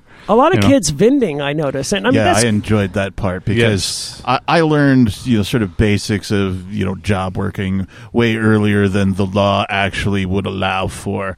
But that's because I had family that was like, you know, hey, I'm going to put you to work here. I'll pay you under the table, that kind of a thing. Yep. So I really enjoyed seeing the kids doing the things, selling the maps and all that. I'd say the maps were awesome. Mo and Rebecca have been great about that. That was their whole kind of goal. They wanted the maps and schedules to go out, and they're like, and we want to put the kids to work, and this is just a great way to do it. I liked it when the kids had something interesting, right? But when they were just going around, hey, you want to buy a bottle of water? I'm like, no, everyone here has brought water, right? Yep. But if you have something interesting, like some art you did, I don't care if it's crap. You're not sure, I'll buy it. Why not? It's like, support the kid in their endeavor. But it used to be like everybody pulling around a wagon too, and like, can I take your trash down? That one used to be a big one. I know years and years. I haven't seen them doing that in a couple of years.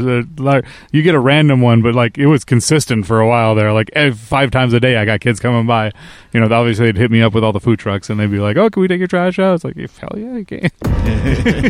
Right? So things have definitely changed here, and that's been fun to see. I look forward to being here next year. And Sean, thank you so much for joining us. No, absolutely, thank you. We are here at ForkFest, and we're going to be here until July the 3rd, so come down, hang out with us. You can find out about the festival at forkfest.party. That's forkfest.party. It is Free Talk Live.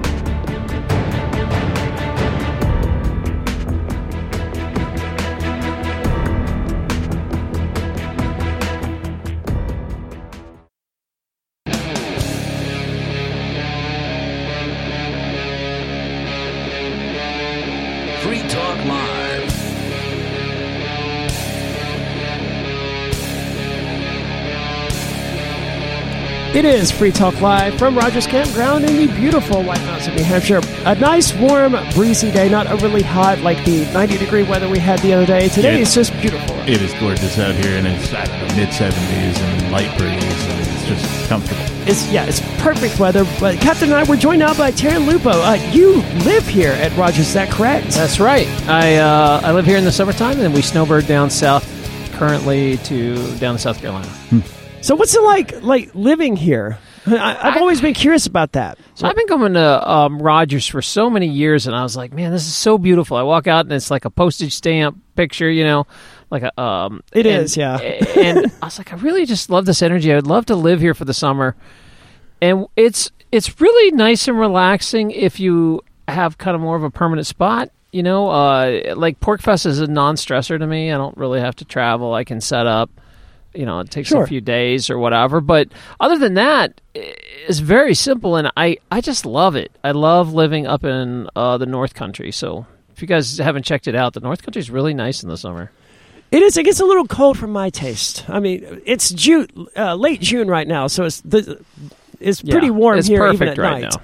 But like even April, May, I mean, well, even Keene gets chilly. We got lucky, man. Last summer was like nuclear, and this summer has been really nice weather. I couldn't ask for better weather for Porcfest, and it's been really nice here. Even the rain wasn't a big deal the other day, so. Yeah, it rained very briefly, if I remember correctly, and most of that was while people were sleeping. Yeah, so it's a crapshoot because it's on the side of a mountain, but I love it. If you guys get a chance, it's a good way if you're trying to put your foot in the water. You have.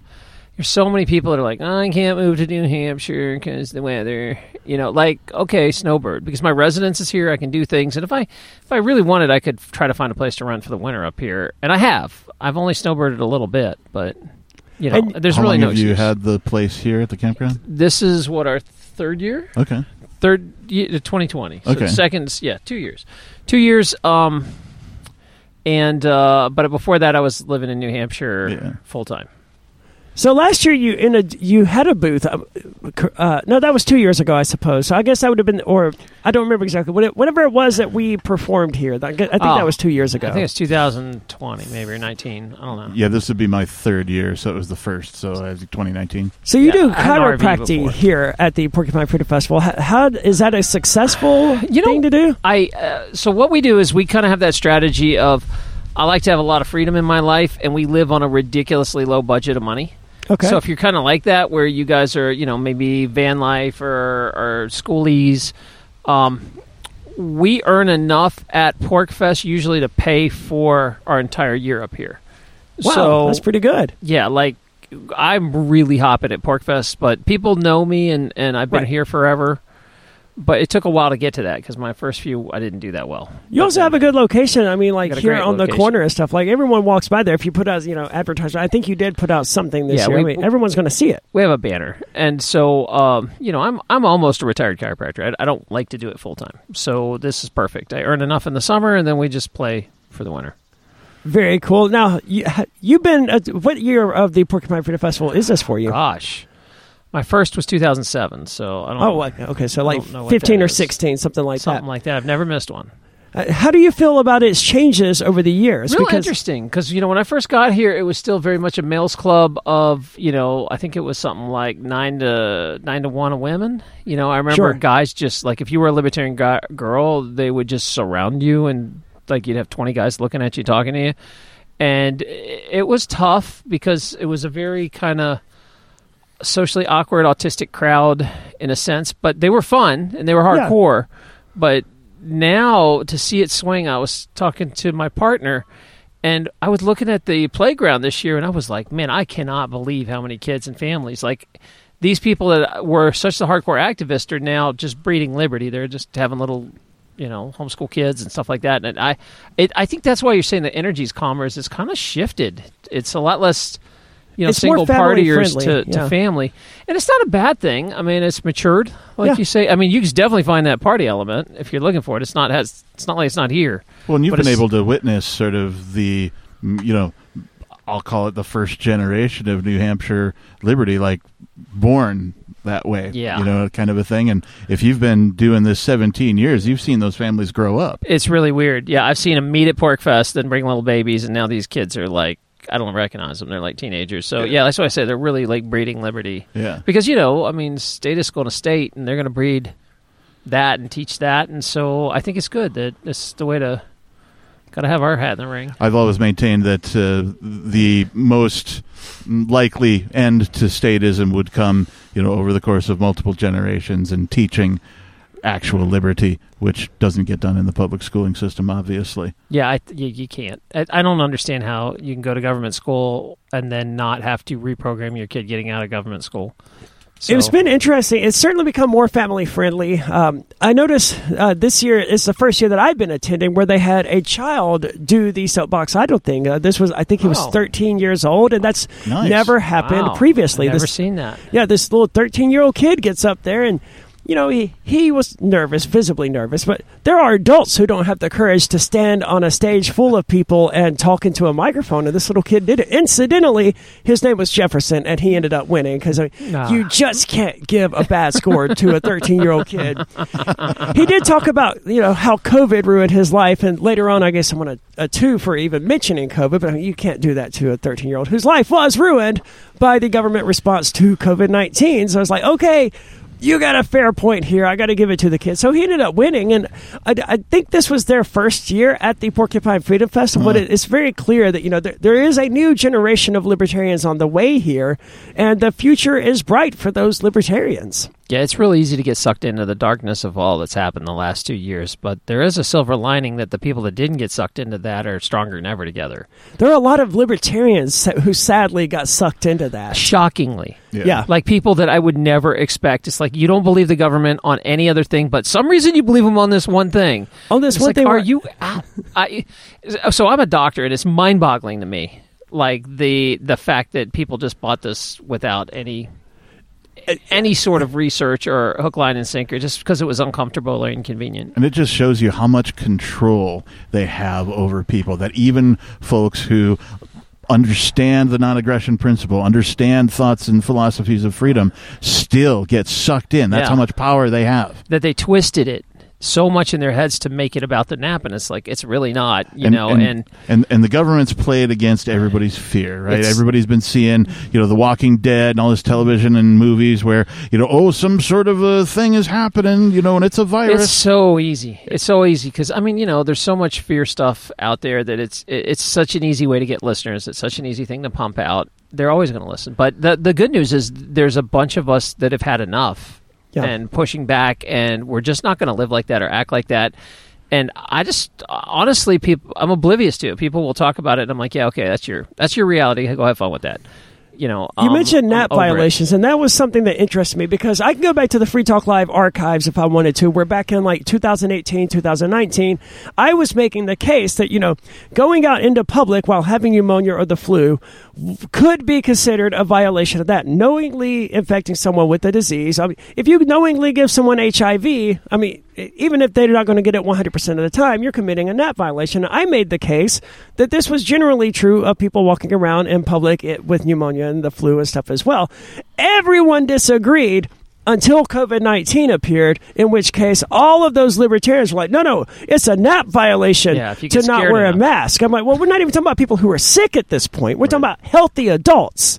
And you're telling them that they're violating the NAP by merely existing in society. That's not at all a NAP violation. But sure, if they get you sick, I could see how that could literally be a NAP violation, but not one worth doing anything about.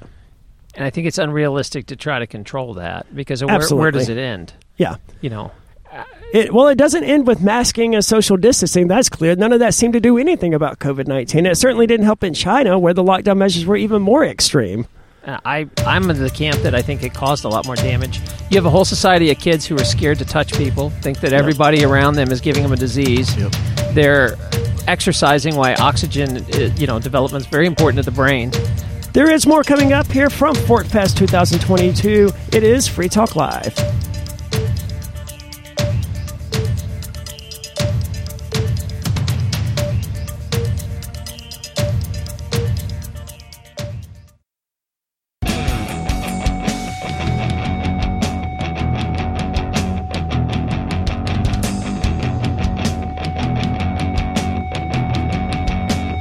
It's Free Talk Live from Rogers Campground here in the beautiful White Mountains of New Hampshire. We're talking with Terry Lupo. And before we got... You didn't sit down to talk with us about COVID. It's interesting to look back on COVID-19. Right now that the pandemic is, quote, over. I mean, at least as far as I can tell, it's over. They've replaced it with monkeypox, but monkeypox got put on hold for Pride Month. And it's going to be back... monkeypox is already working its way back into the news cycle, but it's supposedly, essentially an STD at this point. But really, like on Drudge Report, which I end up monitoring every day because I use it for the show, They mentioned monkeypox all the way up until June the 1st, and then it went away. And now it's slowly working its way back in. It's a very polite virus. Yeah, and for our listeners out there, to know the truth about monkeypox, just don't pronounce the K. Yeah, absolutely. And even more interesting in regard to the monkeypox thing to me is that there was that bus that crashed in Pennsylvania, or the van that crashed in Pennsylvania or whatever, that had a bunch of monkeys on it that were being used, in monkeypox testing. And I don't know, a few months later, suddenly, monkeypox is a big deal. So I'm not saying there's a conspiracy there, but there was the monkeypox crash thing a few months ago. I'm, of course, just saying follow the dollars. I'm saying there is, because I think that these jabs have destroyed people's immune systems, and there will be a large amount of very sick people that are susceptible to whatever they put out next. And where you'll see a big die-off is going to be when it's wintertime and it's virus time. You're going to see a lot of people getting sick. You're already seeing it now in other countries. Like if you go look at Australia that are just entering winter, They are record numbers of deaths and sick. And that'll come this winter. Here, but it's definitely destroying people's immune systems. So, like our own Mark Edge he first got the Pfizer, I think, and then he got the Johnson & Johnson, or he got one of them, and then he got a completely different one. Just mix and matching them, because why not, right? Who cares about what the science says? Well, and I'm trying to figure out, because he and I both got sick about the same time with what I didn't go see a doctor with what I believe was COVID. Oh, it was for sure COVID, because we lost our sense of taste and smell, like completely. But I'm trying to determine, did Mark get the shot before or after he got COVID? After. So that's even more weird. The whole thing was weird, man. But, people have started calling him pestilence. And as you mentioned, it's destroying people's immune systems. Mark has been sick this year more than anyone I know. Legit. Vaccine shedding is real. And it's hard because it seems so conspiracy. But I have seen so much of it already in my practice and in my life that you get around people that are vaccinated too much and everybody gets sick. And one of the big things I'm seeing are women, I don't know why this is happening, but it's affecting their menstrual cycles. Yes. So they'll get around and there will be 4 or 5 women like, I just had my period because, this one person showed up and spent a day with us. And it is consistent over and over and over. Yeah. There's spike protein shedding that's causing that, and I don't quite understand why the mechanism is, but it's, I mean, I've seen enough to be convinced. Yeah, we've covered a number of the medical evidence and philosophies regarding what that is and why we're seeing strangeness with women and their menstrual cycles. It's getting worse. They've all been vaccinated, and they're, oh, we don't know, it's just some weird thing. It's like, no, we know. Just, it's pretty clear. Yeah. Just like the sudden adult death syndrome, right? That wasn't even a thing until, a couple months ago? Don't even start me. They're making up that. Well, it was a thing. Apparently, it was a thing, just like, sudden infant death syndrome. But it was so exceedingly rare. I mean, can you imagine, a 22-year-old just dropping dead and the family, and, the autopsy guy going, I don't know what killed him, and the family being okay with that? That ordinarily would not happen. It would be very extreme circumstances. But now, healthy adults are just sort of dropping dead, and I don't know. I find that weird. Yeah, it blows me away to see, all the athletes that kick over and die. Yeah, and some of them in the middle of playing sports. The Olympians and that kind of stuff. People that was unheard of. I played rugby for 25 years. I only seen one death on the field. Then all of a sudden, people are dying left and right in 1 year. Yeah. I mean, it's something very unusual. It's yeah. But speaking of the unusual, because you didn't sit down to talk with us about COVID-19. Now let's go happy. That sounds like a segue. Yeah, I'm getting off my soapbox. Upcoming this year is the second, I believe. Is this the second? Third Light and Liberty. This is something it's the Light and Liberty Festival. Matt, who's on the show with us on Thursdays, calls it Woo Fest, I think, and I don't know how you feel about that title, but it's officially or unofficially, I don't know how you guys do it, the Light and Liberty Festival. When is that exactly? Okay, so it starts August 7th this year to August 14th. It is the same location as here at beautiful Rogers Campground. It is a decentralized event, just like ForkFest. Nobody's in charge. Everything's just set up by volunteers. If you want something, you just do it. You said it's the 17th through the 24th? No, the 7th. Okay. Through the 14th. Okay. Okay. I don't know where I got. Okay. I'm not sure. I just added a 10 to both of those for some reason in my head. Well, at least it was accurate. You transposed it well. The idea of Light and Liberty is that there was a lot of us that are either kind of spiritual or on the woo side, and PorcFest isn't really a spiritual event. And for a while it was kind of a lot of agnostic or atheist libertarians, because it just kind of goes hand in hand with what's out there. Sure. It's a large. So I always kind of felt made fun of or embarrassed to be woo.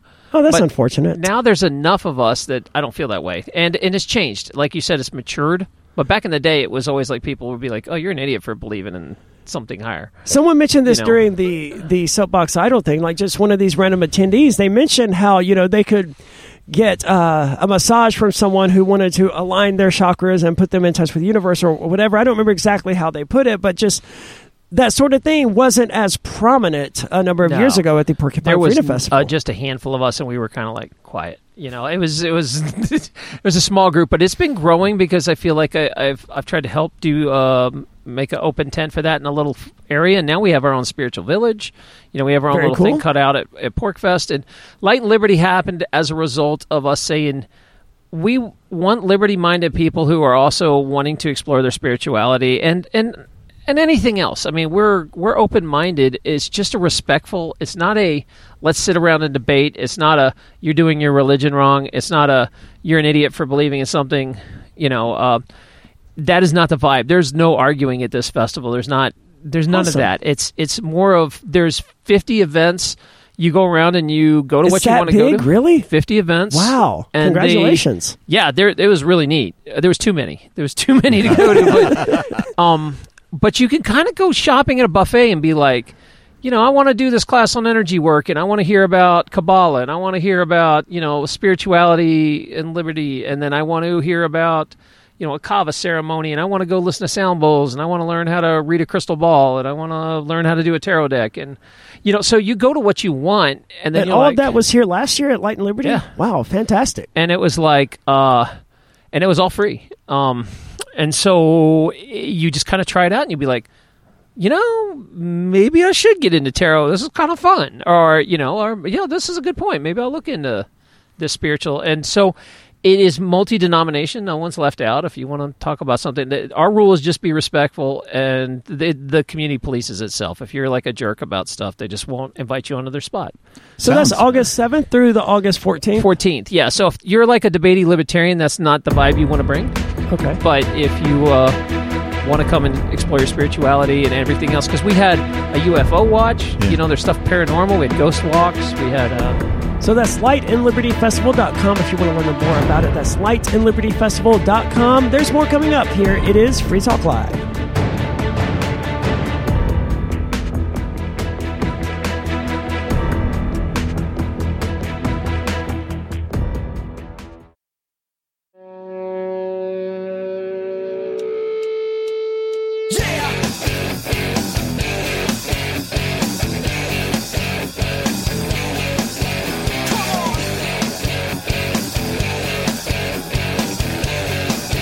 It is Free Talk Live from Rogers Campground here in the beautiful White Mountains of New Hampshire, celebrating ForkFest, which is a fork of the Porcupine Freedom Festival. There was also something this year called SportFest. I don't know much about it. It happened off-site, though.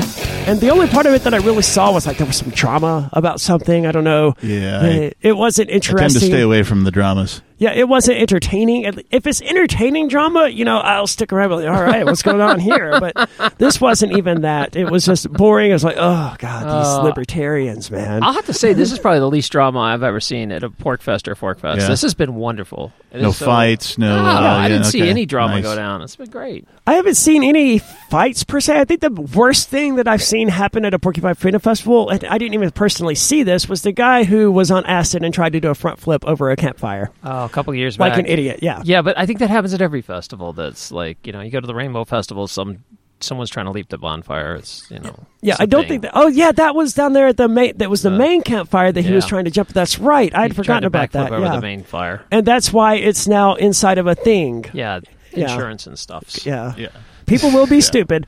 So tell us about Light and Liberty Festival, because I wanted to make it last year or the year before. I don't remember. The first year you guys had it, I wanted to make it. So I guess that would have been 2020, but, you know, stuff came up. Yeah, we'd love it if you want to come represent and set up an event or just come and chill and experience everything.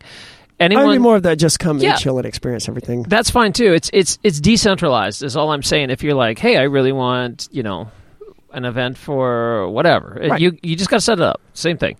So I'd say like 99% of the stuff wasn't charged. There's maybe one or two classes people charged for just to recoup costs. Like there was a Spellbox class or something. You know, you make a Spellbox that costs $5. You know, something like that. Okay. Affordable though. Yeah, nothing crazy. And then what happened is it's kind of like Forkfest in a way that is kind of a rolling festival. It's small. It's intimate. There's maybe 100 people that come and go, but it's rare that everybody's here at the same time. Like, 25 show up and another 25 roll in and another 25 roll in. And because most of the activities will happen from Wednesday to Saturday, and then Monday and Tuesday and Sunday are kind of smaller day, lighter activities, chill days. It seems to be like Forkfest, then, in that regard. I mean, the Porcupine Freedom Festival follows that same general trajectory as well. I was shocked this year. Not to change the subject, but I was shocked by how quickly the Porcupine Freedom Festival went from 0 to 100. Like by Monday afternoon, or maybe it was Tuesday afternoon, it seemed like a Friday or Saturday. Like it was a carnival that came into town or something that just set up overnight. It was really impressive. But the Light and Liberty Festival, it sounds like it's a more low key thing. What sort of events? It is, and I think it's going to be bigger this year because the word's out now, and people are like, "Oh, I keep missing it," so I think they'll come. And that is going to be August the 7th through the 14th. Give me an idea of some of the events that take place. I know one year, I think it was the 2020 year, the first year you guys did it. One of the reasons I really wanted to do it was because Matt Roach, who again hosts the show with us on Thursdays, was talking about, you know, using telepathy to reach out and communicate with, you know, an extra-dimensional being or you know, a UFO or something like that. And that sounds like something I'd want to be there for, It was really cool. We did what is called a CE5 event. If you go on Amazon and watch a movie, there's something called Close Encounters of the Fifth Kind. And what it is that we use consciousness, like a group consciousness, to actually try to reach out. Because if you believe in consciousness and how that's an energy that can cross time and space and light speed, you can call out in the universe and say, hey, we're loving beings, we're peaceful, we're friendly, we'd love to just meet you.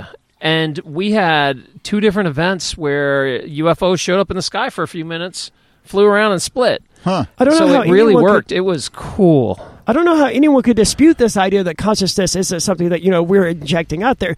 It's readable by science at this point. They're, right. They're literally using technology to find out what your brain is putting out there. And I'm of the old school that I believe the old ways were mostly right. They haven't really changed in 2,000, 3,000 years. And science has gone around, it's chased its tail over and over and over. And every 50 years, we redefine what it is. Like 50 years from now, we're all going to look back and laugh at quantum physics. But right now, people think it's the coolest and everything is, oh, it's quantum, quantum, quantum. But we're going to look back and be like, oh, that's just, you know. But if you look at the science, they're talking about the same stuff that Hindus and you know have been talking about 3,000 years ago. There was a book that was written on that subject called The Dancing Wu Lee Masters. Have you ever read it? I've never heard of it. It's really good. I would highly recommend it. It does get the science a bit muddy in a few places, but fundamentally it isn't incorrect. And that's essentially what it points out is that, you know, what physicists are saying today about how we create the universe through observation and we create reality through observation is essentially just what, you know, the Hindus said, you know, 5,000 years ago. The whole premise of the book is that modern science is just now catching up to ancient religion. Exactly. They haven't been changing. Or they're using science to try to prove, you know, quantum physics in the brain and consciousness.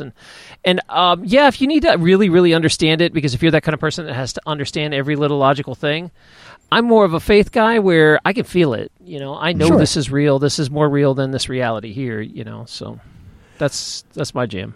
I don't know if I would say that it's real, and I don't really know where I fall down on any of it, but I will say I used to really struggle with sleep paralysis, right? Now, I'm sure you're familiar with it. I mean, it's where you're semi-awake, you're aware that you're asleep.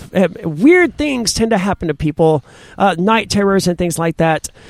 People who report, you know, being kidnapped. I'm convinced that most of these, if not all of these, you know, kidnappings, by abductions is the word they use by extraterrestrials, is people engaging in sleep paralysis. Because I've ridden among the stars and spaceships and stuff like that, and I know that it was sleep paralysis. But it's fascinating. I don't know that it was sleep paralysis, right? And in those moments, everything that I feel and experience is as real to me as anything that I feel and experience when I'm awake. Exactly. And there is no waking up from these moments is sometimes literally impossible to tell at first until my brain, you know, reorients itself to reality, whether or not I'm still sleeping or still awake. It's not a fun time. And it's incidentally, that's why people avoid Chantix, which I used to quit smoking, because it causes people to experience crap like that. I'm like, well, sign me up, because I already experienced crap like that. So what's the worst it could do? And it did work for me for whatever that's worth. Oh, you've heard of people using psychedelics and traveling and having beautiful spiritual experiences. Yes. And you know, there's people that leave their bodies all the time. I myself have had surgeries when I was a little kid where I left the room and watched the whole surgery and could tell you what they said. Astral projection kind of thing? Yeah. And I mean, there's too many little kids out there that don't know. You're not supposed to know this stuff. Mm-hmm. You know, like when you can tell the whole conversation your doctor had, you know that... So sleep paralysis is pretty scary, and it's not something everybody gets or understands, but hopefully it's something someone will pick up and do at the event, because it is interesting. I'm not sure if it is, you know, the extraterrestrial aspect or just astral travel with the body or just playing with your consciousness in and out of your body and leaving this little 3D reality for a minute. Well, I mean, realistically, there's no way to know the difference, right? I mean, there's no way to know which of these things, and no measurement we could take to determine whether or not I was actually riding on, you know, a UFO, or whether I was dreaming that, or, you know, having a sleep paralysis experience of that. There's no way to... I will say that it caused me to teach myself the ability to take control of my dreams, right? Because... And that was valuable, but the moment that I learned that particular ability was the last time I ever experienced sleep paralysis. Huh. It hasn't come back. So I don't know what the significance of that is, but it's definitely been interesting. And that was 5 or 6 years ago at this point. So maybe that's an avenue for people to explore if you don't want that to happen. But then again, maybe now I'm missing out on some greater connection with the universe that I had previously that I, you know, unintentionally severed myself from. Learn to control it and use it the way you want. Yeah. You know. And this is lightandlibertyfestival.com. That's the website. It's happening August the 7th through the 14th here at Rogers Campground. And there's no ticket. All people have to do is show up, right? Just pay for a campsite. Yeah. Or just pay a $5 fee to get into the place if you're just coming for the day.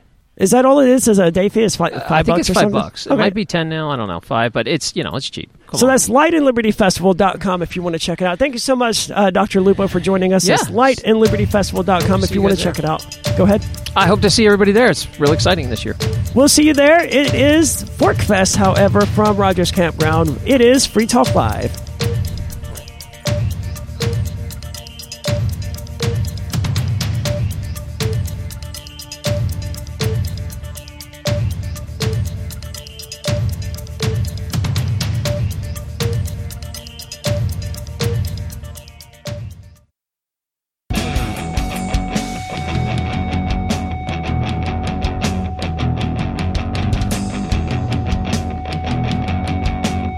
It is Free Talk Live here at Rogers Campground in the beautiful White Mountains of New Hampshire. ForkFest 2022 is officially underway. Well, unofficially underway, I suppose.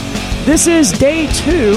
Day 1, I had to do some errands yesterday, so I planned to take the day off anyway to do said errands, but as a result, the real errands ended up taking me down to Keene, so I wasn't even here. I guess I was here for the first day, but then I left. Then I'm here again for the second day. It is ForkFest. I mean, that's ForkFest, though. I mean, how that's anarchic of you. Yeah, that's the most ForkFest thing ever, right?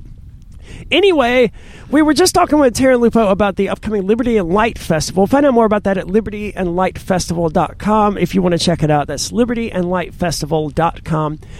In other news, though, Ghislaine Maxwell, and I know that's supposed to be pronounced some other way, and I don't really care because she enabled a pedophile for most of her life, so I don't really care to pronounce her name correctly. And everyone knows who I'm talking about anyway, so screw her. She has been sentenced, finally, to 20 years in Jeffrey Epstein's sex trafficking case. And look, I don't support the government, I don't support the prison system, and I don't believe she should be in prison. And I realize a lot of people, I don't have a better solution, right? But I don't have to have a better solution to say that the current solution is immoral. And that's sort of where I come down on it. Two wrongs don't make a right. I want to know who her customer base is. Yeah, I don't think we're ever going to find out, right? Ghislaine Maxwell was sentenced to 20 years in prison today for her role in helping powerful pedophile. Well, it's debatable whether or not he was a pedophile, right? But I don't want to get into that. Abused young girls, capping off a dramatic fall from grace for the British socialite turned convicted sex trafficker. U.S. District Judge Allison Nathan said the sentence of 240 months, which is a significant prison sentence, but it's less than what Ian and I are facing the Crypto 6 case, right? I'm facing something like, I don't remember, but he's facing 420 years. I think mine was like 290 or something like that, and he's facing 420. So both of us are facing the same number of months as she got in years. Yes. And we didn't sex traffic anyone anyway. And she was convicted of sex trafficking to whom? That's the thing, to whom? Like, how can you convict somebody of something if you don't name who they trafficked them to? Well, that's why Jeffrey Epstein's was so convenient for them. His death was so convenient, right? Because he was the one that she was sex trafficking them to, right? So they don't have to mention anyone else. She was just doing it for Jeffrey Epstein. Not any of his rich friends or Prince William or Prince Harry, whichever one it was. I don't care because it's the British royal family, and they're probably all pedophiles at this point. As Ghislaine learned her fate, the 60-year-old predator's face remained inscrutable, and she briefly hugged her attorney before leaving the courtroom, wearing blue gel scrubs. Her dark brown locks cut in a... Wow, they went all out with describing this scene. Her dark brown locks cut in a bob and her ankles in shackles. She did not speak to her siblings, who were seated in the row behind her. One of her accusers, Sarah Ransome, who sobbed during the hearing when she detailed the horrors Maxwell and Epstein subjected her to. This is what frustrates me about this entire thing, right? Is that all of these girls, to my knowledge, went back. They kept going back. Like this was their job, and they were okay with that. Yeah, if the money's good, you go back. Well, the money's better if you come back 20 years later and sue them for that. And that's my biggest issue with all of this. Like, they're trying to have their cake and eat it too. And I realize that's a terrible thing to say, but I have to put it that way. That's the truth of what they did here. All of them engaged in this voluntarily. And I'm of the mind that, you know, they should be allowed to do so if they choose to do so. I can't wait for my Porcupine Freedom Festival ban for saying that statement. That seems to be what gets people banned. But consent is consent is consent is consent. It is one of the most easily applicable things to do consistently. You can apply, where did the consent happen? Here's where it happened. Okay. Where? Oh, did it not happen? Then guess what? You didn't consent. Now it's a violation. Ransom says, I wish she was sorry when she was forcing me into a room to be raped. That's when I wish she was sorry. And I don't know about Ransom's specific story. Maybe they did physically grab her and force her into this room. That would be the first I heard of such a thing. But giving her the benefit of the doubt here. Prosecutors had asked Nathan, that's the judge who sentenced her, to slap Maxwell with at least 30 and up to 55 years in prison. That's silly. She's 60 years old. Yeah. She's almost exceedingly unlikely to live to see this sentence actually completed or to even get out on good behavior if she's in a, I don't know how that works on the federal level. I know some states do good behavior, some don't. But federally, I think there is good behavior. But they wanted to send a message, right? That's exactly, they didn't want to sentence her based on anything that she had done or might do or any of that. They wanted to send a message. And this is the prosecutors themselves. We wanted to send a message that those who conspire with sexual predators will be held responsible for their significant role in those crimes. Good. Release the client list. That would be a better, that would bring the world closer to justice than sentencing Ghislaine Maxwell to 20 years in prison. Because either there isn't a list and she's not guilty of anything, or there is a list and they're not releasing it because, well, the people in power are on the list. Maxwell's defense attorneys, meanwhile, had begged for leniency, saying she should get no more than 4 to 5 years, while probation officials recommended 20 years. And again, I just want to point out here that Ian and I are both facing significantly more than 20 years for allegedly, I think Rich Paul put it as contempt of bank. Contempt of bank, yes. You just didn't tell the banks what you were up to, and they don't allegedly, like that. Even that. Her sentencing marked the end of the federal criminal proceedings against her in the Southern District Court of New York, where she was brought after her arrest at a sprawling New Hampshire estate in July 2020. I still don't particularly like that she was hiding out in New Hampshire. Why was she? Like, if it was me, if I was Ghislaine Maxwell. Live free or die, you know. I mean, yeah, but she had to have known this was coming. So why wasn't she in, like, Cambodia in this region? My guess is she knew it was coming, and she wanted to buy herself some time to, like, wrap some things up and make, you know, a plan. That's my guess. I suppose, but still, if I was in her position, because she has plenty of money, millions upon millions of dollars, presumably, why not just fly to one of these Asian countries? Like, there's this place in, I think, Thailand that specializes in helping people fake their deaths. Yeah. She knew she was going to be a scapegoat for Epstein's crimes, is my point. I think she thought the same thing a lot of folks think, and that is, nobody knows where New Hampshire is anyway. Nobody's going to look for me there. Well, we do, but that's because we live here as part of the Free State Project, which, for those who don't know, is an attempt to get a bunch of liberty lovers to migrate to New Hampshire instead of being dispersed all throughout the country and, you know, getting 3% or 2% in libertarian presidential elections and all of that nonsense. Instead, we come to New Hampshire and we exercise our concentrated power to actually achieve things. Surprise, you can pick your own tribe. You absolutely can. Outside the courthouse, Maxwell's attorney, Bobby Sternum, said her client would appeal, saying she had been subjected to daily vilification and mistreatment and sentenced to an extremely long term. I don't know what Maxwell did or didn't do, but my feeling, my understanding of this entire thing, my gut tells me she's the scapegoat, or the whipping boy, rather, for Epstein, who probably did not kill himself. Yes, they're referred to as the fall guy. Yeah.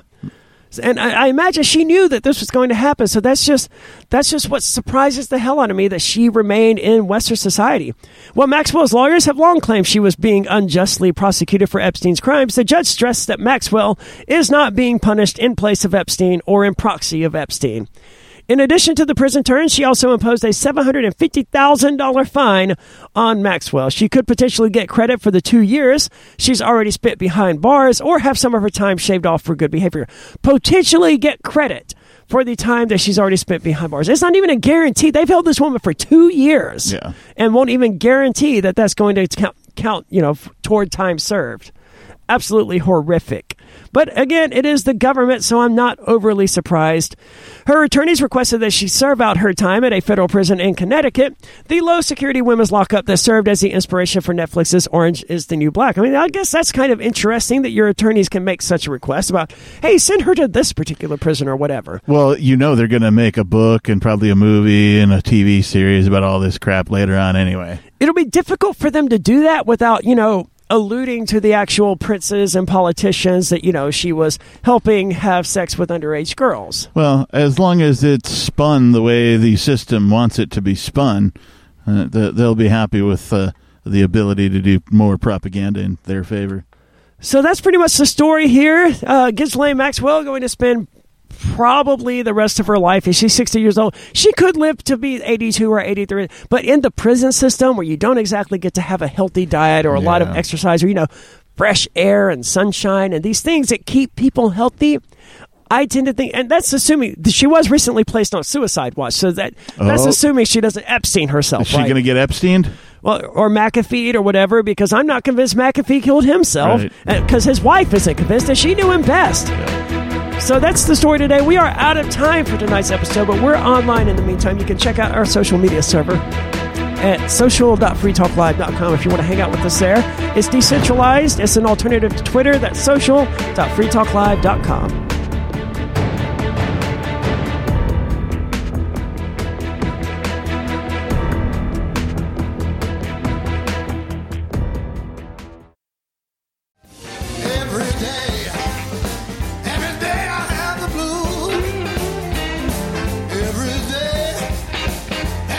Iconic guitarist Eric Clapton's lifelong passion for the blues burns brightly in a new film and soundtrack release entitled Nothing But the Blues. The documentary film, which was nominated for an Emmy Award, has been upgraded to 4K for its long-awaited official Blu-ray and DVD release. The new soundtrack album features all of the music from the 1995 film and also includes more than an hour of previously unreleased live performances. Eric spoke about his lifelong love and respect for the blues. Every day. It's a wonderful process of working. We do everything live, so if one person makes a mistake, we all have to do it again, or we accept the mistake. People have asked me about songwriting in the past and which songs have meant the most. The ones that have meant the most to me over the years are the ones that were the easiest to write, like Wonderful Tonight. And that was the most successful because it just fell out.